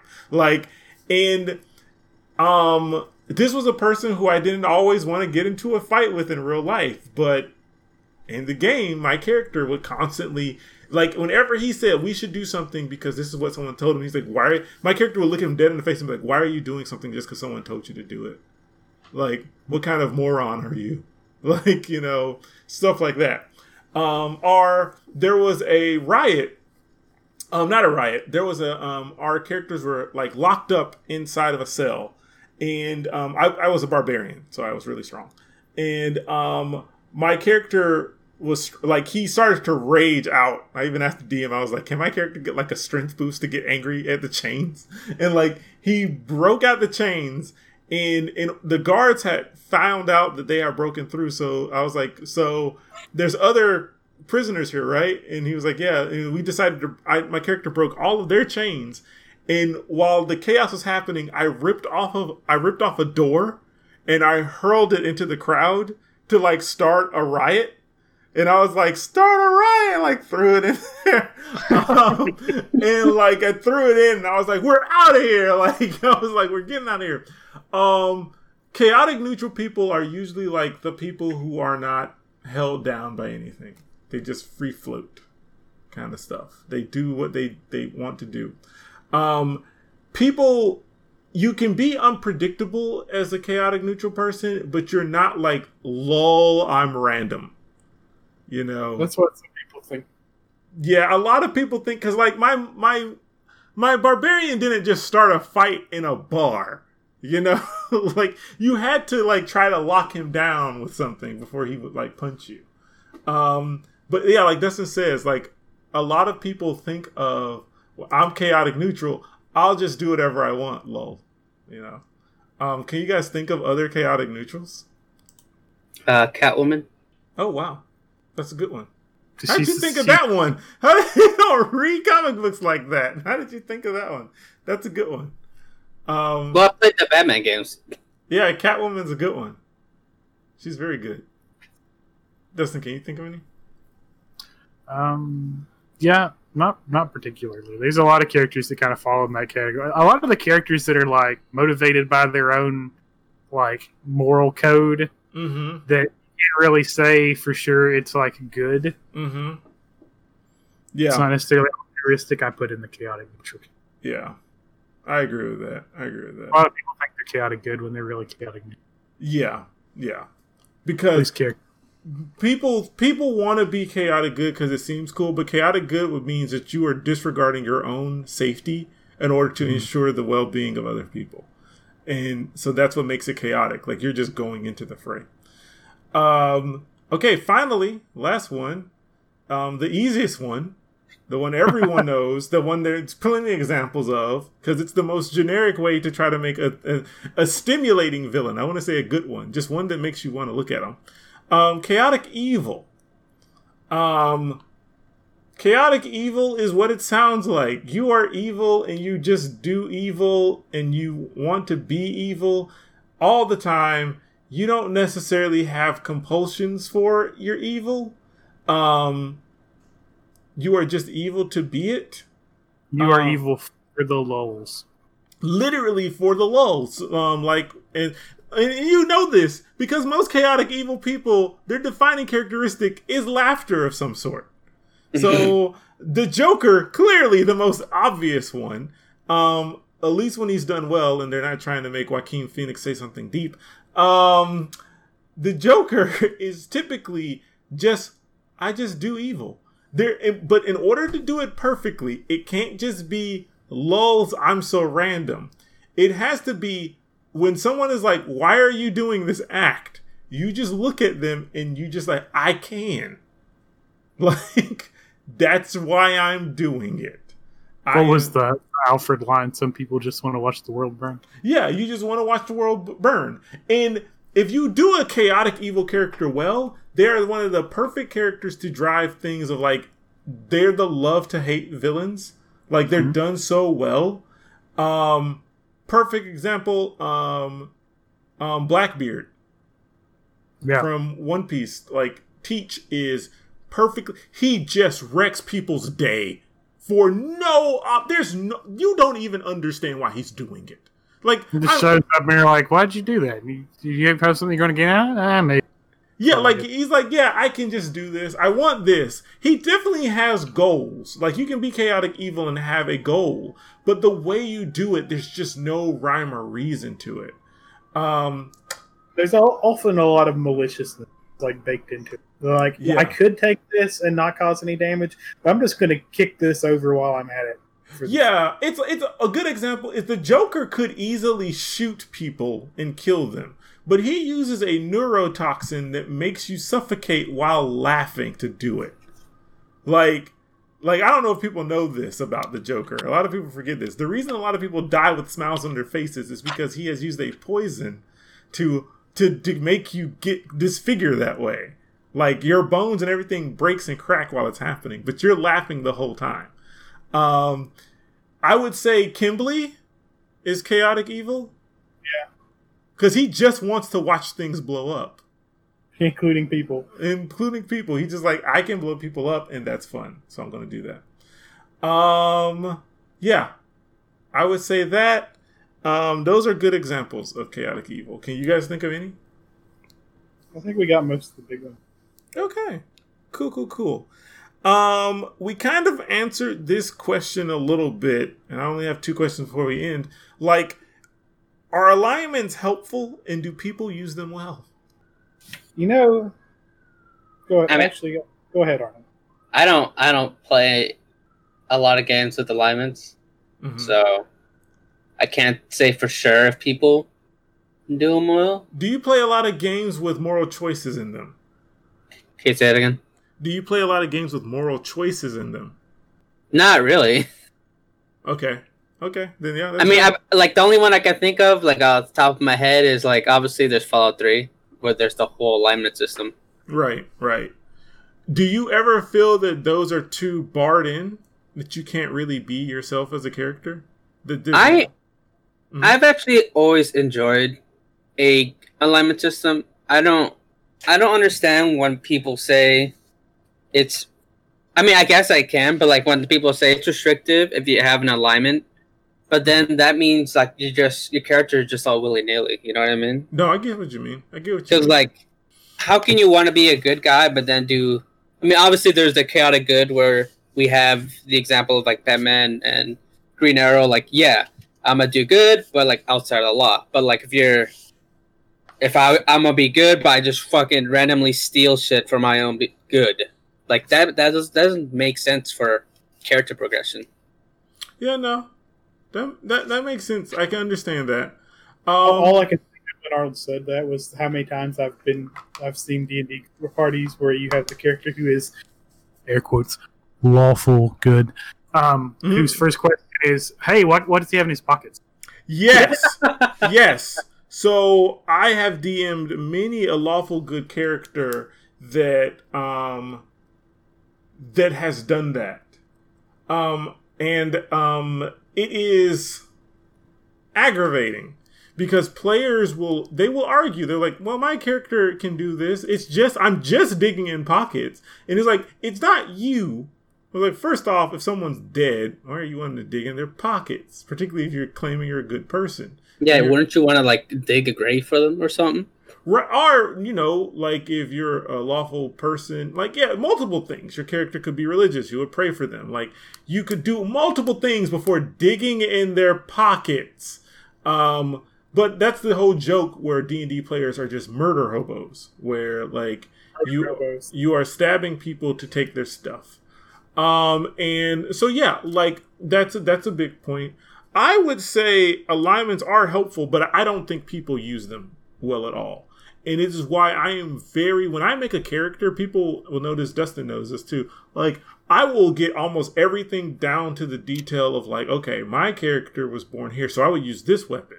Or and my character will react this way. And even my backstories line up their morality um, in a way that's like, okay, here's several different examples of my character in different situations doing these kinds of things, um, and why they develop how they are. So, um, and I do, I use an alignment to start that off, but then I'm like, okay, so how do I do this? And it's why I, like mentioned in the podcast before, I'm having a difficult time trying to pick my alignment because I want that alignment to be there, but I want to be true to it. So I have to think of different scenarios, and I don't think a lot of players want to put in that work. Um, which it, it's fair to a degree, but it's just like just don't declare like an alignment. As a DM, I make almost everyone declare an alignment because it helps out with role playing. I feel when you're if you're a DM, if you don't have people have alignment, you're going to have people just one day they're doing this, the next day they're doing that, and it's all going to be everywhere. Mhm. Um, but I don't think people completely use it well. Not overall. I have met people who'd use their alignments just fine. I think the alignment that's easiest for people to do typically are evil ones. Um, I think the ones that everyone likes to do is chaotic ones. I mean the the ev- evil ones are like the murder hobos, right? Well, no, murder hobo is just what a joke is for all players who play D and D. The evil ones, I think people like to do evil and chaotic ones, is because you can. It's a fantasy world, and your inhibitions can be let go. Mm. Like if you're a lawful good character, you can't get drunk in the bar. Like you just can't. have moderation. Yeah, you have to drink in moderation or not drink at all. Um, and people don't like that. People like going to the bar and drinking and getting a winch. Which like that is Well- what. Huh? I, no, God, I'm not. I, I answered that. question. okay. Um, but okay, finally, last question before we head out for today. Um, can you change your alignment and how, if you can, should it be done? Uh, I mean, yes, but I feel like your character should. But to change like your alignment, I feel like your character. I don't want to say they have to go through like a traumatic experience, I would. but I mean, yeah, I guess. But like something that would something that changes their perspective on life, I guess. Yes. So like, let like you're like a, a paladin, like a good paladin, right? But you find out like the church is like burning, like you know, they're burning witches, which is like a paladin thing. But then it also means that any person that is suspect of being a witch, hmm so even innocent people, and you realize, you know what, that's not fucking cool. Yeah. So Right. like over time, when your character finds like, oh my god, they're even burning like children for suspect of magic, then that's when you go like, fuck, I, I can't do it anymore. I like how you said that, Arnold, that there's this gradual move. Like, I think you should go be going through like the stages of grief when you're changing your alignment. Because, and oh, I, let me ask Dustin before I go into mine. Do you think, Dustin, the same thing as Arnold, or do you think differently? I, I tend to agree with that. There ought to be some. It ought to be character. It needs Mhm. to be significant. It needs to be a big. Um, A big change. It's your character's anime arc. No, yeah, and no, that makes sense because, like, in okay, so there's a character in Tales of Berseria who she is basically lawful good. She becomes more neutral good, um, almost chaotic good near the end, but it takes half the game. Like she is slowly seeing things differently that are changing over time in front of her. She's not gonna like people like think that you should just change your mind instantaneously. No, it takes some time. You know, you gotta train retrain your brain to think differently, and that takes time. And it should be a large scale change. Um, I had someone who started off as chaotic good in a campaign, and they became chaotic evil, which isn't the best change, but sure, I went with it. I but it took a long time, and I realized that they had become chaotic evil, and the final thing was, um, I remember when this happened. I had a I had a character who had been their friend for the longest time. He was manipulating them throughout the entire campaign, and he had tricked them into getting a deity. No, they killed a demon deity to trap all of his power inside of a crystal so that they could reawaken his full power. And when he got all of that power, he turned to the person who had become chaotic evil in the party and this solidified it. And he gave them the option to join him and he would increase their power. Um, I also had very epic music playing in the background. And I remember it getting everyone in the room so excited that the players were silent, and our roommate at the time was on the couch watching something, and all you could hear him scream was say, "Do it! Take the offer! Take the offer!" He was like, "Take it!" And like it was pretty good, but that took a large portion of the campaign. So I definitely think you can change your alignment. I just think it takes time. Um, but all right. It was a good episode, everybody. That was our alignment episode. I hope your cars will be better for it in the long run. Um, again, this is Key Items Podcast. I hope you guys enjoyed our show for today.